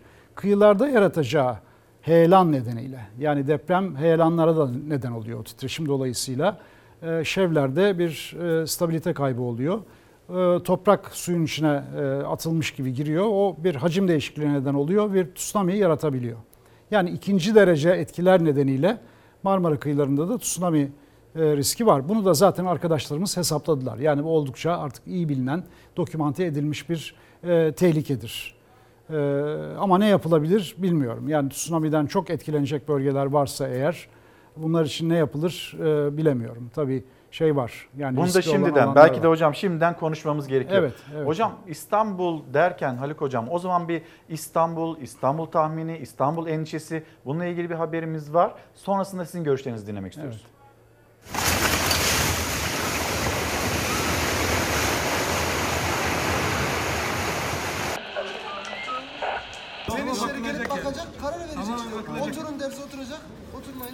ona göre. İki tane deprem olacak. Depremlerden bir tanesi küçük çekmecenin önünde olacak. 25 kilometre önünde. Bu depremin büyüklüğü 6.4 ile 6.7 olacak. İşte İstanbul depremi dediğimiz deprem bu. Günler öncesinden İzmir'de meydana gelecek depremi tahmin etmişti Profesör Doktor Övgün Ahmet Ercan. İstanbul'da beklenen büyük depremin ise Küçükçekmece açıklarında olabileceğini söyledi. Ancak bu depremden de büyüğü Marmara Ereğlisi civarında bekleniyor. Ama diğer deprem Marmara Eğrisi'nin önünde olacak tam şurada ki burada denemelerini yapıyor şu anda. Ve 10 ki- 10-15 kilometre içinde olacak. Bu deprem büyük olacak işte. 7 ile 7.10'da 2 arasında olacak bu deprem. 4-5 saatine çıkıp kontrol edilsin tekrardan eğer bir şey yoksa kontrol edilsin yani kontrol etmek amacı. İzmir depreminden sonra gözler yeniden İstanbul'a çevrildi. Çünkü yaklaşık 500 kilometre ötedeki deprem bile İstanbul'da binaları çatlatmaya yetti. En acı tecrübelere sahip olan avcılarda çatlaklar oluşan bina tahliye edildi. Hala depreme hazırlık toplantılarının yapıldığı ilçede belediye başkanı da depreme böyle yakalandı. Deprem oluyor. Evet doğru. Şu anda deprem oluyor. Bayağı sallanıyor. Ne yazık ki Türkiye'deki depremlerde iki tane saygın kuruluşumuzun farklı büyüklük değerleri vermesi e, bizleri de bir ikilem içinde bulunduruyor. 6.10'da 6 ile 7 arasında o kadar büyük fark var ki. Mesela ne kadar büyük fark? Birisi yaklaşık 2 atom bombası gücünde, birisi yaklaşık 40 atom bombası gücünde. Bu kadar farklı yani. AFAD'ın 6,6, Kandilli Rasathanesi'nin ise 6,9 olarak açıkladığı deprem Amerika ve Yunanistan'a göre 7 büyüklüğündeydi. Deprem akşamı Fox Ana Haber'de Selçuk Tepeli'nin konuğu olan Profesör Doktor Övgün Ahmet Ercan'a göre verilerin doğru açıklanması kadar önlemlerde geç kalınması da hayati. Binaların depreme dayanıklı hale getirilmesi şart. Yoksulluk ne kadar fazlaysa deprem size o kadar yakındır. Depremde zaten yoksullar ölür, zenginler ölmez. Hiçbir ünlünün, hiçbir zengin bir kişinin enkaz altından çıkarıldığını duymadınız, duymayacaksınız. Ana sorun yoksulluktur. Eğer Papua, Papua Yeni Gine'nin parası bile Türkiye'nin parasından iki kat daha pahalıysa biz daha çok deprem programları yaparız sizde. İstanbul'a döneceğiz. Haluk Sucuoğlu ile röportajımızı devam ettireceğiz ama hemen tekrar bir İzmir'e dönelim. E, Fox Haber'den Gamze Dondurmacı Kazım Gökçe'nin yanında bir misafir var. Bir yandan da orada Emrah Apartmanı ve çevresinde neler olduğunun son bilgilerini Gamze'den alacağız. Gamze seni dinliyoruz. İlker Emrah Apartmanı ile ilgili çalışmalar arkamda devam ediyor ama yanımda iki konuğum var, iki kahraman var yanımda. Ee, biri Eskişehir İHA'da görevli olan arama kurtarma ekibindeki İsmail Bayrak. İsmail Bayrak, Volter'ın arama kurtarma ekibindeki Volter'ın eğitmeni. Volter ilk andan itibaren enkaz üzerinde bir koku aradı ve e, birçok buradan çıkarılanların e, yardımına aslında e, Walter sayesinde ulaşıldı. Walter'ın çalışmalarını bize şimdi İsmail Bayrak anlatacak. Şimdi biraz huzursuz Walter çünkü çok yorgun dinlenmedi ve günlerce aslında enkazda bir canlı aradı. E, Walter e, nasıl bir eğitimden geçti? Öncelikle onu dinleyelim. Walter e, şöyle oyun odaklı bir eğitim. Aslında söylediğimiz gibi her zaman orada köpek aslında kendine bir oyun arkadaşı bulduğunu zannediyor. Hey hey hey. Daha bir yaşında olmasına rağmen ilk ilk e, tecrübesiydi. İlk kez mi? İlk kez, ilk kez göreve çıktı. Ona, o, hey hey, ona rağmen ilk geldiğinde bir yeri tespit etti. Maalesef ulaşamadık. Ertesi gün kızımızın cenazesi çıktı. O şekilde şu anda kusura bakmayın biraz heyecanlı mikrofonda top zannetti. Hey hey hey tamam. Siz enkaz üzerinde bir takım çalışmalarda bulundunuz. Bu çalışmalarda öncelikle binanın yapısı nasıldı? Yani bina yapısı sizin e, koku özellikle Walter'ın koku almasına engel oldu mu? Evet, e, çimento direkt enkaz kum gibi yığılmıştı. Hiçbir hava boşluğu yoktu. Hayaç üçgen dediğimiz o üçgenler zaten neredeyse yok denilecek kadar azdı.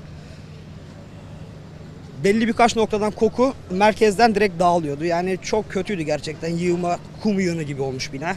Yani kaçışırken acaba belli bir alanda mı toplandılar e, enkaz altında olanlar? Bence bu kadar olacağını onlar da tahmin etmiyordur. Hani bir inşaat mühendisi değilim ama zaten gören göz yani. Gerçekten çok kötüydü.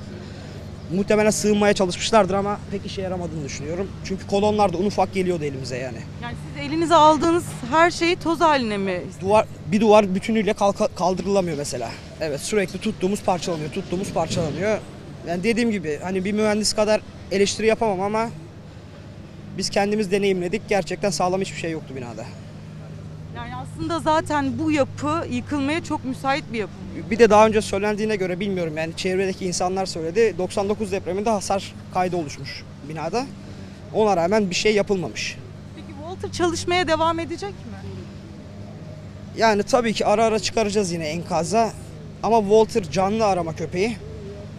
Yani ex vatandaşlarımıza cevap vereceğini pek düşünmüyorum. Ama yine de umudumuzu tabii ki yitirmedik.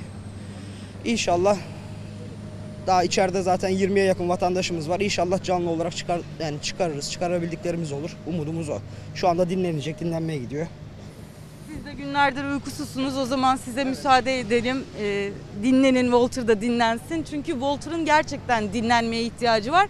Walter'a çünkü çok ihtiyaç var burada. Özellikle de enkaz altında olduğu düşünülen 20 kişiye ulaşılması için Walter'a burada ihtiyaç duyuluyor. Etrafta çalışmalar devam ediyor. Ee, Aile Bakanlığı'ndan psikososyal destek ekibi geldi. Onlar da yakınlarını kaybedenler ve enkaz altında yakını olduğu düşünenlere destek vermek amaçlı buradalar. Burada tespitler yapacaklar ve yardıma ihtiyacı olanlar için çadırları gezecekler. Çadırlardaki e, yakınlarını bekleyenlere destek olmak için bir ekip kuruldu. O ekip de bütün gün burada çalışmalarını yürütecek ve buradaki o 20 kişi için bekleyiş devam ediyor. Gamze Dondurmacı teşekkürler. Kazım Gökçe, Voltur'a da teşekkür ediyoruz. Eğitmenine de, oradaki çalışmalara katılan herkese. Şimdi e, tekrar dönelim İstanbul stüdyomuza. Haluk Hocam e, siz de duydunuz arama kurtarma ekipleri ve ve diyorlar ki enkaz kum gibiydi. Yani hiçbir binayı biz böyle topluca kaldıramadık. Hem bunu konuşalım hem de İzmir'de deprem oldu. İstanbul Avcılar'da binaların duvarları çatladı ve İstanbul'a gelelim. Evet yani zaten o görüntüler bizi de çok rahatsız etti. Hani bina yıkılırken böyle kompresör gibi, kırıcı gibi ağır makinelere ihtiyaç yok. Kürekle yani kü- kürekle bina yıkılır mı? Yani kürekle kum atar gibi e, bina atılıyor. Ee, Yani malzemesinin çok kötü olduğu falan belli ama bunlar olayın bir parçası. Yani bütün resmin bir parçası. Sadece ona bakarak karar verebilirsiniz zaten ama yani olay ondan ibaret değil. Ee, ve şunu e, iddia edebiliriz. İzmir'de şimdi diyoruz ya işte Doğan Bey apart, Rıza Bey apartmanı, işte Doğanlar apartmanı, işte daha önce e, çelişkili raporlar alınmış, binanın ne kadar dayanıklı olduğu belli değil. E, imar affından da belki yararlanmıştır, ruhsatı da verilmiş. Ya- Yani yasal olarak bir sorunu yok. Binanın künyesi var. kimlik kartı var. Canlı, sağlıklı bir bina olarak kayıtlara geçmiş. Ama durum böyle. Şimdi siz İstanbul'a girerseniz aynı özelliklere sahip binlerce bina bulursunuz. Binlerce bina bulursunuz. Binlerce. Bin, e, tabii binlerce bina bulursunuz. Ha, bina diyorum bakın konut demiyorum. Konutla bina arasında Evet. 10 kat falan fark vardır en azından sayı olarak. Yani İstanbul'da e, bizim depremden sonra işte bir İstanbul Deprem Master Planı yürürlüğe girmişti. E, Yani biz de onun yürütücülerinden biriydik. E, Dört üniversitenin yaptığı. Ve onun daha sonra saha çalışmaları oldu. E, Daha ziyade riski yüksek olan e, ilçelerde böyle bir bina taraması yapıldı. En riskli binaları bulmaya çalıştık. Yani bunu kağıt üzerinde değil de sahaya çıkarak yaptık. Bütün belediye ekipleriyle birlikte.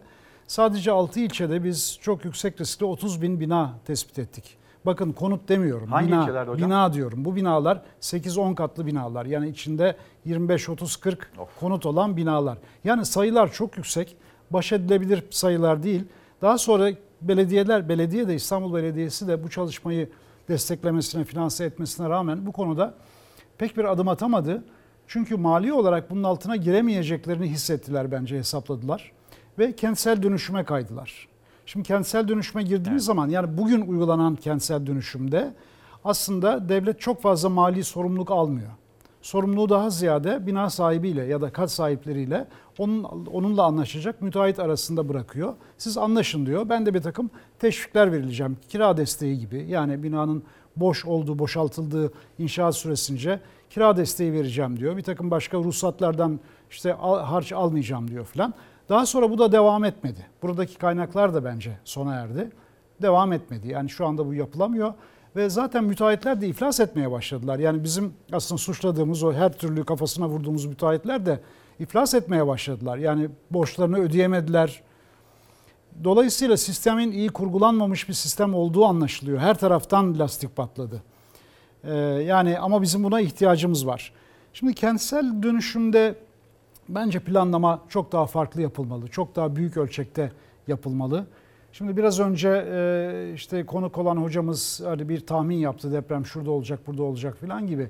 Deprem tahmini yapmak tabii tahmin olarak hele böyle zaman falan vermiyor kimse artık onu öğrendi en azından ama riskli bir iştir. Fakat daha geriye giderek e, elimizdeki bilgileri kullanarak daha somut, daha güvenilir bazı sonuçlara ulaşmamız mümkün. Şimdi Türkiye'de yıkıcı deprem potansiyeline sahip olan faylar var. Bunları biliyoruz. Bu faylar üzerinde depremler olmuş geçmişte. Bundan sonra da olacak. Fakat bir süredir, uzunca bir süredir deprem üretmemiş olanlar var. Yani zamanını doldurmuş. Biliyoruz ki fay aktif. Bunu zaten saha çalışmalarıyla gösteriyorlar. Yani yükleme var, stres birikimi var. Ama uzun süredir deprem üretmemiş. Bu tür fayların olduğu bölgelere sismik boşluk deniyor. Yani bir fizik bir boşluk olmuş, zamana ait bir boşluk olmuş orada. Bunun en bilinen örneği de işte Marmara içinden geçen fay. Yani onun için İstanbul'u çok ilgilendiriyor ama bunun gibi 15 tane 1990 öncesinde tespit edilmiş olan sismik boşluk var. Bunlardan bir tanesi de işte Adapazarı bölgesiydi ve 99'da kırıldı. Yani tuttu. Tahmin değil bu aslında. Buna bir tahmin diyemeyiz. Bu tamamen fiziksel olarak olayı kullanarak yapılan. Şimdi şöyle anlatalım. Bu aslında çok anlatılmıştır ama tekrarlamakta fayda var. Şimdi Kuzey Anadolu fay hattı ta Erzincan'dan başlıyor. Şu kırmızı çizginin altındadır bu. Bu tehlike çizgisi aslında. Bu bir fay haritası değil. Gelir Marmara Denizi'ne girer, buradan çıkar. Sonra da Ege'nin içerisinde böyle açılarak kaybolur. Şimdi e, 99'dan önce Sakarya'da 1969 galiba bir deprem olmuştu. Şu kısım kırılmıştı. 99 depreminde Düzce'den itibaren daha kuzeyden gelen iki, iki kısımda önce e, batıda daha sonra doğuya doğru Düzce'ye doğru ilerledi. Fayın bu kısmı kırıldı ve tahminen Yalova'nın önüne kadar geldi kırık.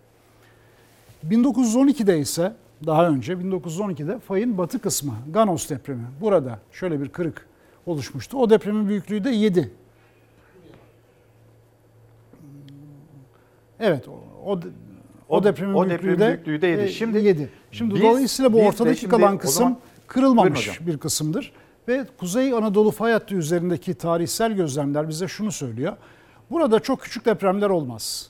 Yani uzun birikimler sonucunda daha büyük deprem olur. Yani süre ne kadar açılırsa, deprem tekrar süresi ne kadar açılırsa deprem daha büyük olur. Dolayısıyla Kuzey Anadolu fay hattı üzerinde olan depremler genellikle 7 civarındadır ya da 7'nin üzerindedir.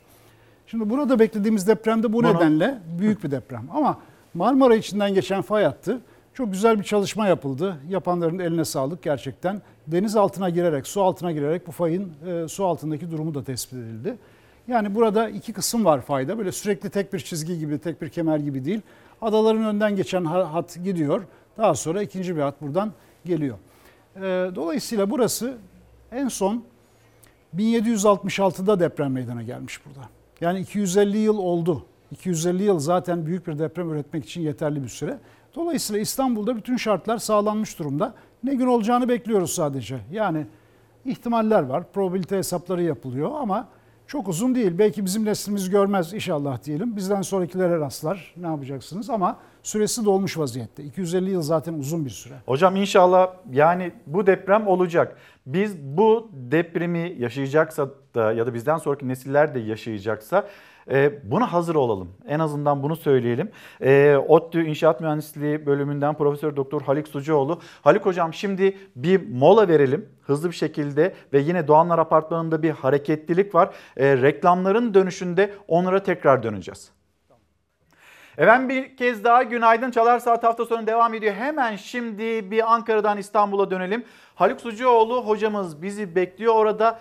Biz neyi öğrenemedik? Ya da genel bir perspektif olarak ne yapmamız gerekiyor? Bundan sonra yaşayabileceğimiz ya da yaşayacağımız net olarak söyleyelim yaşayacağımız depremlerle ilgili. Hocam? Evet.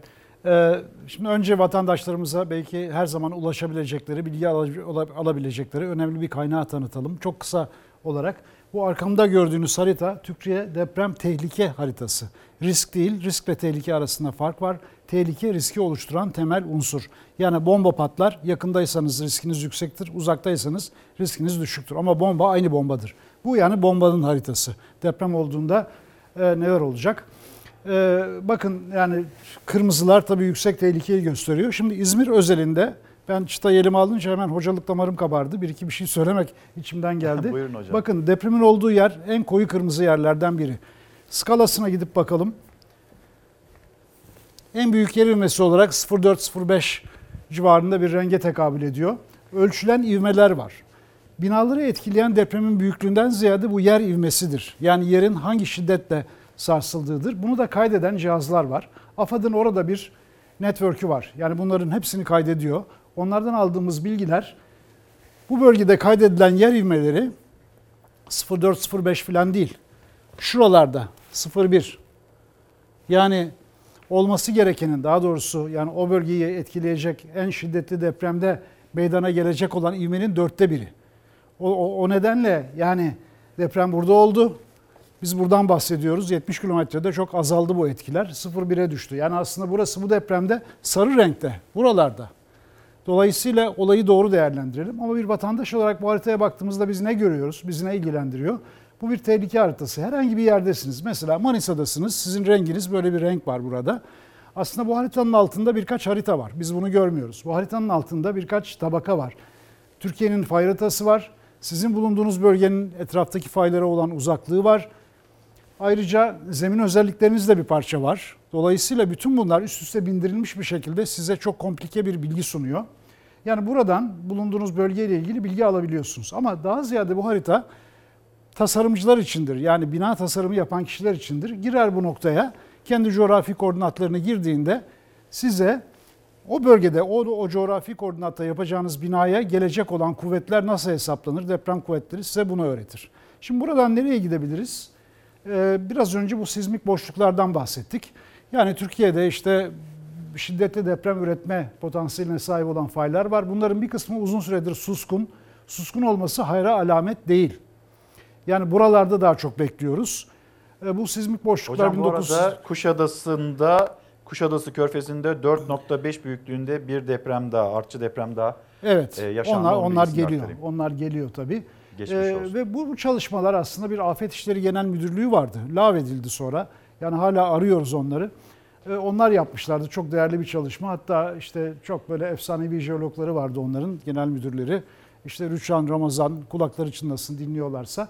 Onların onların tespit ettiği ve son derece doğru tespit ettikleri 15-20 tane tam şimdi sayısını hatırlamıyorum ama raporları var benim elimde. Sismik boşluk var. Yani biz eğer bir kentsel dönüşümü kullanacaksak e, bir çare olarak ki doğrudur. Yani kentsel dönüşüm e, doğru çaredir. Bu bu e, şeyde depreme çare bulmakta doğru bir enstrümandır.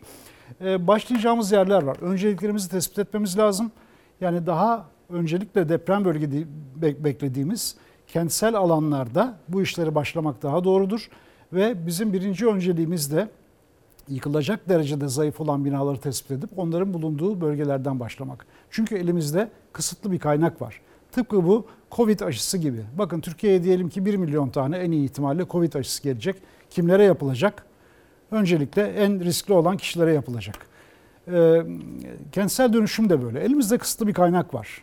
Öyle anlaşılıyor. Yani böyle çok zengin bir kaynak yok ve gereken kaynak da büyük. O yüzden en tehlikeliden, en riskliden başlamak daha doğrudur. Yani burada da amaç insanların ölmesini öncelikle engellemektir. Ama daha arka plandaki büyük amaç deprem için bu işleri yaparken aynı zamanda bu işlerin uygulanacağı kentsel bölgelerin yaşam kalitesini de arttırmak olmalı. Çünkü insanlar evet depremden korkuyorlar falan ama yaşadıkları yerlerden de memnun değiller. Memnun değiliz yani şehirlerimizden. Doğru dürüst yeşil alanlarımız yok, ulaşımımız iyi değil, altyapımız yetersiz. Yani bunların hepsine birden e, cevap verebilecek mahiyette daha uzun soluklu, daha sabır gerektiren ve yavaş yavaş kaynak akışıyla yapılabilecek işlere başlamak lazım. Biraz kaplumbağa misali oluyor. Yani tavşan gibi koşmamız mümkün değil.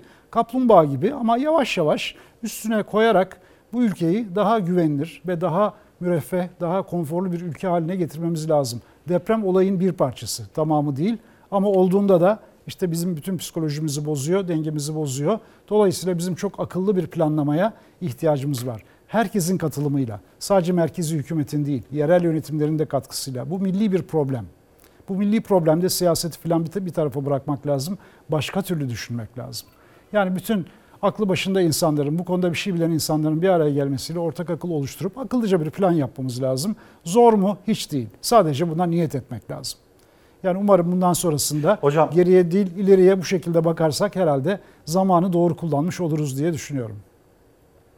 Hocam çok çok teşekkür ediyorum. ODTÜ İnşaat Mühendisliği bölümünden Profesör Doktor Haluk Sucuoğlu ile konuştuk. Hocam verdiğiniz bilgiler için, uyarılarınız için e, çok teşekkür ediyorum. Bizi kırmadınız, geldiniz ve damarınız da tuttu e, ve bize de anlattınız. Çok sağ olunuz. Şimdi bizim ihtiyacımız olan mucize, mucize haberlerine ihtiyacımız var. Bu arada e, Doğanlar Apartmanı, Doğanlar Apartmanı'nda bir hareketlilik var. Birazdan yine Ali Onur Tosun orada bizi bekliyor. Ali Onur Tosun'dan son durumu, son bilgiyi almak istiyoruz. Ama hani mucize dedik ya, umudu hiçbir zaman kaybetmememiz gerekiyor diyoruz ya.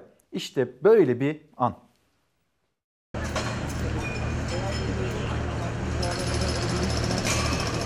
Saatler gece yarısını gösterdiğinde kurtarma çalışmalarında 33 saati geride bıraktı ekipler. Zaman daralıyor, risk artıyordu. Çalışmalara hız verildi. Geceden sabaha enkaz yığınlarından mucize haberler peş peşe geldi.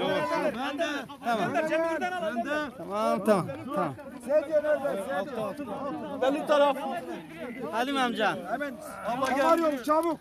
Kurtarma çalışmalarının en yoğun olduğu binalardan biri Rıza Bey Apartmanı. 70 yaşındaki Ahmet Çetin de deprem olduğu sırada o binadaydı. Enkaz altında kaldı. Saatlerce biri onu bulsun diye beton yığınları arasında hayata tutundu. Büyük bir titizlik ve hassasiyetle ilerleyen ekipler 33. saatte bir yaralı olduğunu tespit etti enkazda. Ahmet Çitim'di. Yaralı adam 33 saat geçirdiği yerden çıkarılıp hastaneye kaldırıldı. Depremde iki katı çöken Yılmaz Erbek apartmanında da kurtarma çalışmaları sürüyor. 62 yaşındaki Helim Sarı alışveriş için gittiği markette yakalandı depreme. Ekipler koluna sıkışan bacağını kurtarmak için uzun süre çaba gösterdi. Sarı 26 saat sonra enkazdan yaralı olarak çıkarıldı. Tamam. Tamam tamam. tamam. Benim taraf. Halim amca. Hemen. Allah arıyoruz çabuk. Halim amca. İki katı çöken Yılmaz Erbek apartmanında bir mucize daha yaşandı. Arama kurtarma köpeğinin yerini tespit ettiği bir kedi 30 saat sonra kurtarıldı. İki gündür bekliyorduk biz. Dün, bunu cum- dün e, Binali Bey'e de söyleyecek bunu kurtaralım ama bize nasip oldu. Oğlumun çocuk bu. Kaldı kuş köpeğim. Evet bizim evimiz ama eve üzülmediğimiz halde biz buna üzülmüştük yani. Şimdi yeniden İzmir'deyiz. Doğanlar Apartmanı'nın önünde bizi Fox Haber'den Ali Onur Tosun bekliyor. Bir hareketlilik var demiştik. Ali Onur Tosun e, son bilgiler nedir? İlker Karagöz sanıyorum o beklediğimiz müjdeli haber gelmedi Doğanlar Apartmanı'ndan bu defa. Biri çıkartıldı burada sedye üzerinden çıkartıldı ama hem yakınlarından hem de oradaki durumdan anladığımız üzere hayatını kaybetmişti. Kameraman arkadaşım Ömür Dikme gösterecek orada saatlerdir sürüyordu. Hummalı bir çalışma vardı. Can hıraş bir çalışma vardı ama oradan bir kişinin cansız bedenine ulaşılabildiğini anlıyoruz yaşananlardan. Orada bir koridor oluşturuldu ve o koridorun arasından sedye üzerinde bir kişi çıkarıldı. Yakınlarının durumundan anladığımız kadarıyla hayatta değildi. Çünkü yaşayan birisi çıktığında veya yaralı birisi çıktığında burada gerçekten sevinç gözyaşlarını görebiliyorduk ama maalesef o sevinç gözyaşlarını göremedik. Tabii ki bu umut bitmiş demek değil. 43 saat geçti depremin üzerinden ama arama kurtarma ekiplerinden birileriyle konuştuğumuzda bize diyorlar ki 100 saatleri, 110 saatleri gördüğümüz oluyor. 110 saat sonra bile canlı insanlar çıkabiliyor, yaralıları kurtarabiliyoruz diyorlar. O yüzden enkazlarda yakınları olanlar için umutlarını kaybetmemelerini söylüyor arama kurtarma ekipleri. Bu demek değil ki bu saatten sonra herkes oradan hayatını kaybetmiş olarak çıkacak. Hayır, hala daha canlı olanlar olabilir. Hala daha canlılara ulaşılabilir. Yaralılar kurtarılabilir o enkazlardan ve bütün bu mücadele de aslında onun için.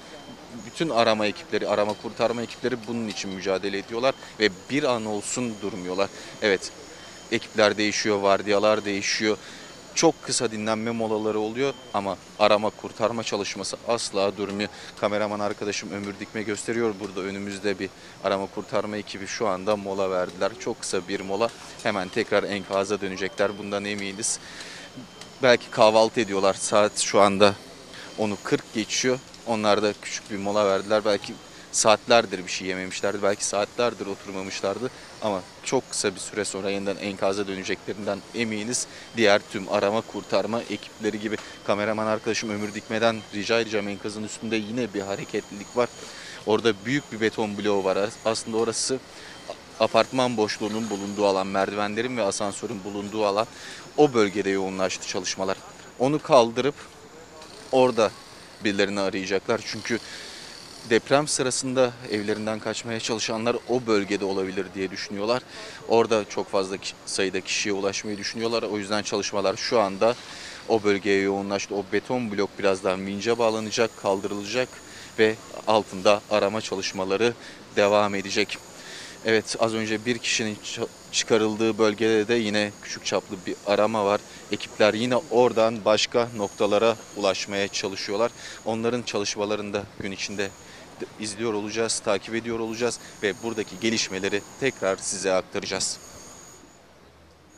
Ali Onur Tosun teşekkürler. Ekipler orada çok azıcık dinlenme, bu kadar böyle bir mola verip ondan sonra tekrar enkazın üstünde bir hayatı daha yakalayabilir miyiz? Kendilerine uzatılmış bir eli daha yakalayabilir miyiz diye bunun mücadelesini vermekteler. Yalnız oradaki enkaza baktıysanız, siz de dikkat ettiyseniz ki Ali Onur Tosun da anlattı.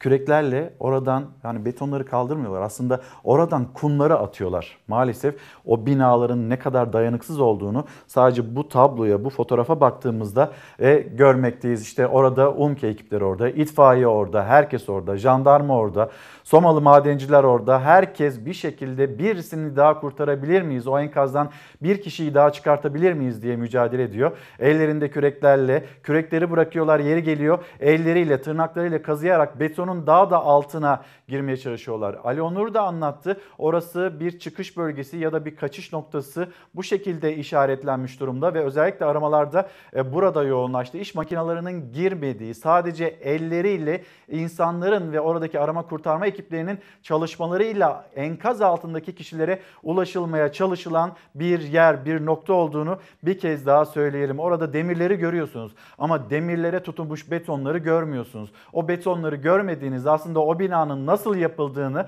ya da nasıl yapılmaması gerektiğini bir ders gibi karşımızda görüyoruz. İzmir'de böyle, Bayrak'ta böyle. Aslında İzmir'in çok uzağında Yunanistan'da Sisam adasına yakın bir yerde meydana gelmiş bir depremin sadece Bayraklı'yı değil İzmir'i, İzmir'e yakın çevreyi nasıl etkilediğini hatta İstanbul avcılarda binaları nasıl çatlattığını görüp de biz hala bir şeyleri nasıl daha doğru yapabiliriz bunun mücadelesi içinde olmamız gerekiyor. Şimdi İzmir'de bir basın toplantısı var. Hemen bir kameralarımızı İzmir'e tekrar çevirelim. Fuat Oktay Cumhurbaşkanı Yardımcısının açıklamaları dinleyelim.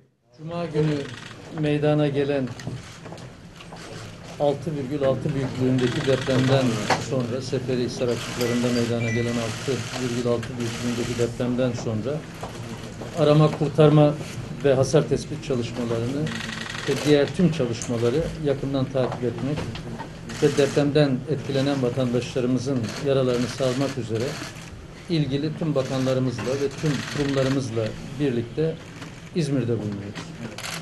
Sizlerin de malumunuz üzerine yine dün akşam da Sayın Cumhurbaşkanımız ziyaret ettiler. Ee, çalışmaları yerinde takip ettiler. Gerekli talimatları verdiler. İlk günden, ilk andan itibaren de zaten çok yakinen tüm çalışmalarda e, birebir takip etmekteler. Bu vesileyle tekrardan tüm İzmirli vatandaşlarımıza, kardeşlerimize ve depremden etkilenen Aydın ve Manisa'da dahil tüm bölgelerdeki vatandaşlarımıza bir kez daha geçmiş olsun diliyoruz. Şahsım ve arkadaşlarım heyetimiz adına ve hayatını kaybeden vatandaşlarımıza da Allah'tan rahmet, yakınlarına başsağlığı diliyoruz. Deprem anından itibaren adeta bir seferberlik içerisinde çalışıyoruz. Sizler de e, bunu sahada yakinen görüyorsunuz, şahit oluyorsunuz. Valiliğimiz ve AFAD koordinasyonunda şu anda sahada 26 farklı çalışma grubumuzla birlikte, farklı ekiple birlikte tüm çalışmalarımız bütün e, yoğunluğuyla devam ediyor.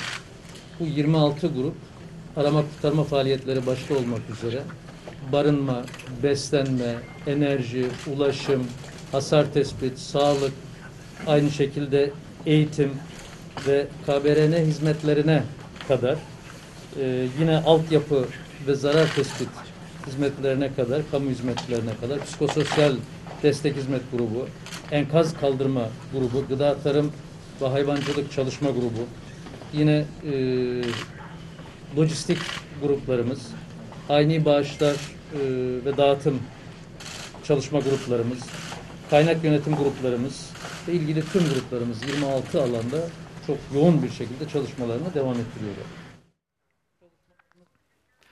Cumhurbaşkanı Yardımcısı Fuat Oktay oradaki İzmir'deki çalışmalarla ilgili bilgiyi aktarıyor. Son dakika bilgileri oldukça sizlerle paylaşacağız bizler de. Bu arada dün e, bu deprem yaşandıktan sonra Sayın Fuat Oktay Cumhurbaşkanı Yardımcısı kendisi de 6.6 olarak açıkladı. Ama diğer kaynaklara baktığımızda bu depremin daha da şiddetli, daha büyük olduğunu, 6.9 büyüklüğünde olduğunu yine bizlerle paylaşıyorlar. Şimdi dün CHP lideri Kemal Kılıçdaroğlu, Meral Akşener onlar gündüz saatlerinde oradaydı. Cumhurbaşkanı Erdoğan Van'daydı, il kongresindeydi ve sonrasında yine İzmir'e giden liderler arasında yer aldı.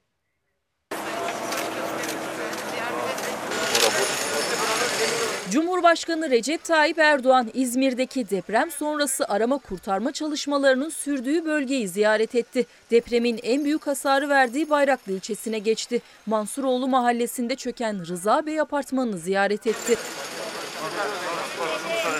Erdoğan'a Çevre ve Şehircilik Bakanı Murat Kurum, AFAD Başkanı Mehmet Güllüoğlu, Tarım ve Orman Bakanı Bekir Pakdemirli ve AK Parti İzmir Milletvekili Binali Yıldırım eşlik etti.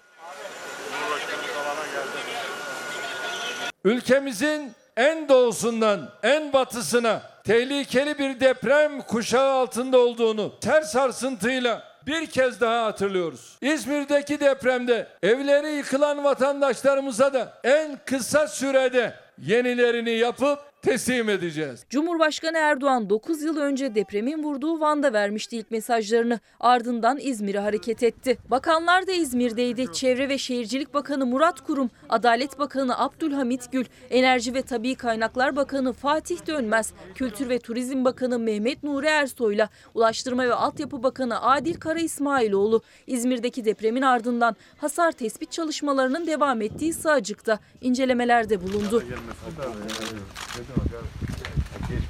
Kemal Kılıçdaroğlu ve Meral Akşener de İzmir'deydi. Yeni depremlere karşı uyardı. İstanbul hala deprem riskiyle karşı karşıya. Merkezi yönetimin de bu konuda yerel yönetimlerin önündeki engelleri kaldırması lazım. Eksikler, gedikler not edilir ve o eksik ve gediklerin giderilmesi için meclis bünyesinde gerekenler yapılır. Evin içindeki mallar falan hepsi Hiçbir eşyamızı da alamıyoruz canımız.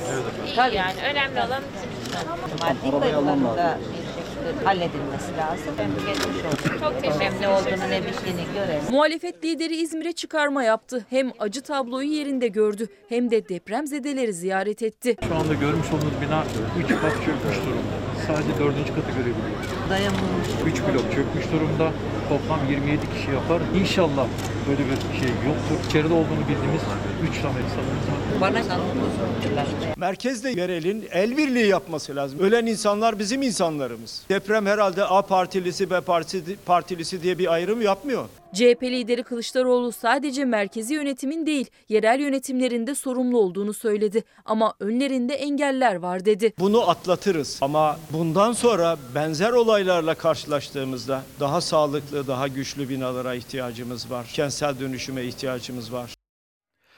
Maalesef bir son dakika ve acı bir haberi daha paylaşacağız. Hayatını kaybedenlerin sayısı iki daha arttı ve bu depremde İzmir depreminde 51 kişi hayatını kaybetti. Yaralı sayısı 896. Hızlı bir şekilde gazeteleri de göstermek istiyorum. Sabah gazetesi, Sabah gazetesinin manşeti deprem değil bina öldürdü. Evet en azından burada bir teşhis var ve biz bu tedavi noktasına acaba ne zaman geleceğiz? Depremde yerle bir olan Emrah Apartmanı'na 10 yıl önce Karagül Apartmanı'na da 5 yıl önce çürük raporu verildiği ortaya çıktı. Şimdi orada hani Elif Hanım vardı, kardeşi e, orada binanın içindeydi. Ondan umutlu bir haber beklerken hayır bu binaya e, çürük raporu verilmedi. Bu binanın işte bilirkişiler geldi, burada araştırmalar yaptılar ve bu binanın sağlam olduğu söylendi denilirken Sabah gazetesinin eriştiği bilgi hayır bu binanın da hatta bir başka bina Karagül Apartmanı'nın da çürük raporları olduğunu söylemekte. Sözcü gazetesi Yoksulluğu yenmedikçe, hırsızlığı yenmedikçe depremin adı ölüm olur. 6.9'luk depremle bir kez daha ortaya çıkan acı gerçek acı. İzmir'i depreme karşı 12 gün önce uyaran Profesör Doktor e, Ahmet Ercan bir ülkede ekonomi ne kadar bozuksa deprem o kadar öldürücü olur dedi. Bu yoksulluğa, açgözlü müteahhitlerin hırsızlığı, denetimsizlik ve imar afları eklenince yıkım büyük oluyor demekte. Gelelim Milliyet Gazetesi. Milliyet Gazetesi nefes nefese oradaki arama kurtarma çalışmalarının nasıl nefes nefese yürütüldüğünü aktarırken biz de az önce ekranlarınıza taşıdık ve anlatmaya gayret ettik. Onu yaşamayan bilmez. Orada bir deprem, bir enkaz, enkaz ve çevresinde nasıl çalışıldığını yaşamayan bilmez. İnanılmaz bir mücadele içindeler ve bir kez daha söyleyelim İyi ki varlar. Enkazdaki depremzedeleri kurtarmak için zamanla yarışılıyor. Perinçek ailesinin 4 ferdi depremden 23 saat sonra enkazdan çıkarıldı. Ancak küçük Umut yaşam savaşını kaybetti. Şimdi Perinçek ailesi kızları var Elif 3 yaşında. Elif'e ulaşılması için çaba sarf ediliyordu. Babaları bir umutla eşi çocuklarından güzel bir haber beklerken işte o haber gelmişti aslında. E, eşi çıktı, 3 çocuk beraberinde çıktı. Maalesef o çocuklarımızdan bir tanesi Umut hayatını kaybetti. Elif'i arama kurtarma çalışmalarının da devam ettiğini bir kez daha hatırlatmış oldum. Biz bunu neden yaşadık?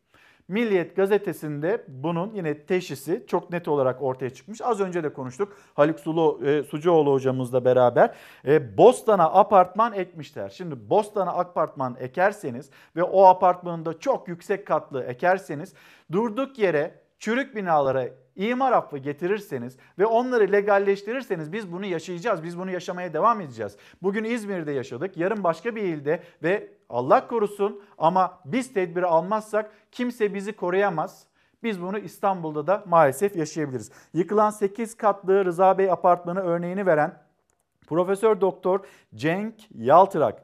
Bina yepyeni, en alt katı dükkan, sadece 2000 yılında etrafı sulak bostan. Salata ekileceğine apartman ekerek zengin olunan bir bölge. Binadaki en ufak hatayı affetmez dedi. Rıza Bey apartmanının enkazından 33 saat sonra bir kişi yaralı olarak kurtarıldı ki az önce biz bu haberi de paylaştık. Umutlu bekleyişimizi devam ettiriyoruz. Neye bakarak umutla bekliyoruz? Aslında Buse'ye bakarak, İnci'ye bakarak, onlara bakarak biz o umudumuzu kaybetmeden o enkazdan yine sağ kurtulanlar olacağını düşünüyoruz ve bekliyoruz. Abla çok korkuyorum. Tamam hiç korkma. Korkacağın hiçbir şey yok. Elimi tutar mısın? Ver tabii ki tutarım. Tabii ki. Gel tamam bir şey yok, bir şey yok Buse. Dur kızım dur. Abi, abi gel az daha çek, az daha çek. Açılın açılın. Türkiye nefesini tuttu. Onlardan gelecek iyi bir haberi bekledi. Önce enkaz altından yakınlarına ulaştılar. Hayatta kalmaları bile mucizeydi. Sonra sesleri duyuldu. Sonra da kahramanlar sedyeyle çıkarttı onları enkazdan. 28 yaşındaki Buse ve 16 yaşındaki İnci depremin karanlığında umudun birer ismi oldu. Saatler sonra kurtarıldılar.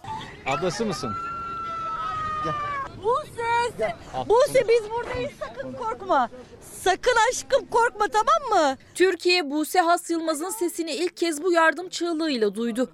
6,6 büyüklüğündeki İzmir depreminde Rıza Bey apartmanındaydı 28 yaşındaki genç kız. Babaannesiyle dişçideydi. Yerle bir olan binada hala hayattaydı Buse. Cep telefonuyla yakınlarını aradı. Sonra da ekiplere ulaştı. Bak içeride 5 dakika 1 saat gibi geçer biliyorsun tamam mı? Hiç endişe etme. Bizde 5 dakika oldu mesela. Aramaya devam ediyoruz seni. Enkaz altında 5 dakika saatler gibi geçerken dışarıda da her bir saniyenin önemi vardı. Ailesi, ekipler o sırada enkaz başında olan Tarım Bakanı Bekir Pakdemirli an be an Buse ile iletişimde kaldı. Efendim? Köpek geliyor. Köpeği görmüş. Köpeği görmüş. Yukarıda, yukarıda. Soğukkanlılığını hiç kaybetmedi Buse. Hatta çözüm önerisi köpeklerin daha rahat bulabilmesi için kedi sesi çıkartmaktı. Sessiz olun. Buse duyuyor musunuz? Tamam duyuyor. Tamam tamam. Aşkım sakin ol. Az sabret. Buldular Az seni. sabret. Buse Has Yılmaz'a en büyük desteği nişanlısı verdi. Aşkım dayan, dayan. Az daha dayan. Dayan, dayan Buse. Dayan. Her, herkes çalışıyor sizi kurtarmak için. Hadi çok et. Dur dur dur. Dur. 1 2 3. 1 2 3. Çek abi çek Tamam çek. tamam geldi geldi geldi Çek abi. geldi. Burada yavaş yavaş yavaş yavaş. Gel tamam bir şey yok bir şey yok Buse. Dur kızım dur. Abi abi gel az daha çek az daha çek. Önce babaannesi kurtarıldı. 9,5 saatin sonunda da Buse'ye ulaşıldı. İlk müdahalesi enkaz alanında yapıldı. Boyunluk takın, boyunluk takın. Tamam abla bir şey yok. Tamam. Tamam, sakin ol, bir şey. Sakin ol. Sen bir kendine gel tamam mı? Hiçbir şeyin yok. Annen değil sen değilsin tamam mı? Semiri geçmiş olsun. Ne, sizin neyiniz oluyor? Benim kuzenim. Kuzeniniz. Geçmiş olsun hanımefendi. Annesi de çıkacak şimdi. Tonlarca beton yığınının altında tam 9,5 saat kalan Buse hastanede yaşadıklarını anlattı. Benim bacağımda demir vardı. Demir mi var? Demir kapı vardı. Üstünde de büyük beton duvar vardı. 7 katlı binadan geriye kalan enkaz yığınından annesi sağ çıkamadı ama babası ve kendisi kurtarıldı. Tarım Bakanı hastanede ziyaret etti Buse'yi. İyisin ya aslan gibisin çıktın. Annem gitti. Doğru, doğru. Haklısın, haklısın. Rıza Bey apartmanında enkazın bir başka yerinde ise 16 yaşındaki İnci Okan vardı. İnci köpeğiyle birlikte göçük altında kaldı. O da Buse gibi cep telefonuyla ulaştı ekiplere. Allah çok korkuyorum. Tamam hiç korkma. Korkacağın hiçbir şey yok. Elimi tutar mısın? Ver tabii ki tutarım. Tabii ki. İnci, İnci bana bak. Bana bak. Ne zamandan beri keman çalıyorsun? Onu, onu Seni keman çaldığında dinlemeye de geleceğim. Çekme tamam mı bebeğim? Bir insan hayatını kurtarmanın tarifi yok. Ben orada e, İnci'nin hayatını kurtarmaya kendimi adamıştım. Önce köpeği fıstığa ulaşıldı İnci'nin. 17 saatin sonundaysa İnci çıkarıldı enkazdan. Rabbim bütün sevdiklerine bağışladı. Evet çok mutluyum. Yani iyi ki evde tektim babam yoktu. Çünkü babam oraya sığamazdı kafasını falan çarpardı. Ben küçüğüm boy, boyum olarak. Hani kıvrılabildim bir yere. Öyle kurtuldum. Evde köpeğimle beraber kaldık. O da iyi ben de iyiyim. Bütün mücadele zaten bunun için oradaki arama kurtarma ekiplerinin enkaz altından bir kişinin daha elini tutabilir miyiz? Bir kişiyi daha sağ çıkartabilir miyiz? Bunun çabasındalar, mücadelesindeler. Bu süreçte şimdi bir kez daha hatırlatalım aslında Fahrettin Koca'nın cümlesi depremle mücadele ederken salgına yenik düşemeyiz. Ee, Sağlık Bakanı Fahrettin Koca koronavirüsü hatırlatıyor. Önemli bir uyarıyı yapıyor. Dün ana haber bülteninde, e, Gülbin Tosun'un ana haber bülteninde belki yakaladığınız, belki yakalayamadığınız Gülten Hemşire Gülten Hemşire koronavirüsle mi mücadelesin yoksa e, yıkılan ya da derin çatlaklar oluşan ağır hasar alan binasıyla eviyle mi mücadelesin? Çadır kent, çadır kentte hayatta kalmaya mı çalışsın? O da bambaşka ikilemler içindeydi. Burada bir hemşiremiz var. Hemşiremiz Gülten Boylu pandemi hastanesinde çalışıyor Gülten Hanım. 4 aydır çocuklarından uzaktı. Çocuklarıyla bir araya geldi ama bu kez de evinizden uzaksınız. Maalesef dün e, nöbetten gelmiştim. E, uyuyordum. Üstünüzde formanız var galiba. Çünkü tek e, arabamda olan iş yerindeki çantamdaki kıyafetimde onu giydim. Forma e, forma. Babamın evinde kalıyordum. E, orada temizlenip yıkanıp 4 ayın sonunda çocuklarıma kavuşmuşken depremle e, uyandım ve her taraf sallanıyordu. Yer yerinden oynuyordu. İkinci kez doğdum diyorum. Çünkü kızımın sesini duyana kadar sadece onları tekrar görebilmeyi umut ettim. Büyük kızımın aramasıyla tekrar dünyaya geldim. Siz evde değildiniz deprem. Değildim. değildim. Çocuklar evde. Çocuklar evdeydi. Ben başka evdeydim. Ben başka bir evdeydim. Sonra e, birbirimize kavuş e, iyi olduklarını öğrendikten sonra dikkatli inmelerini söyledim. Sonra deprem toplanma alanında toplandık hepimiz. Sağ olsun dün geceden beri İzmir Büyükşehir Belediyesi, Bayraklı Belediyesi, etraftaki sağlam binalardaki komşularımız, iş yerinden arkadaşlarım bir dakika bi- bizleri yalnız bırakmadılar. Arayıp sordular. İki arkadaşımın çocuğu göçük altında. Birinin eks haberini aldım. Biri halen Emre Apartmanı'nda şu karşıda. Ali'nin yaşam haberini bekliyoruz. Umarım ki yaşar. Ve bütün Türkiye'nin Ali için dua etmesini istiyorum. Hemşire arkadaşım çok kötü durumda. Pandemi hastanesinde canlı başlı çalışırken kendimiz mağdur olduk. Umarım bunlar kısa sürede geçer. Her şey yoluna girer diye dua ediyorum. Ne yapmayı planlıyorsunuz bugünden sonra? Şu anda ne yapacağımı bilmiyorum. Yarın nöbetçiyim, işe gideceğim. Ee, evime girilmeyecek durumda. Çocuklarım da çadırda kalacağız. Emin olun dualarımız sizinle ve İzmir'le. Efendim şimdi bir mola. Efendim bir kez daha günaydın. Çalar Saat hafta sonuna nokta koyma vakti geldi. Her zamanki gibi teşekkürümüz sizlere. Bizi izlediğiniz için çok teşekkür ederiz. Herkes için, İzmir için, Türkiye için, hepimiz için mucizelerin bol olduğu bir gün diliyoruz sizlere. Ve yarın bir aksilik olmazsa, manikeler olmazsa saatler 8'i gösterdiğinde sizlere yine biz günaydın diyeceğiz. Şimdilik hoşçakalın, iyi bir gün olsun.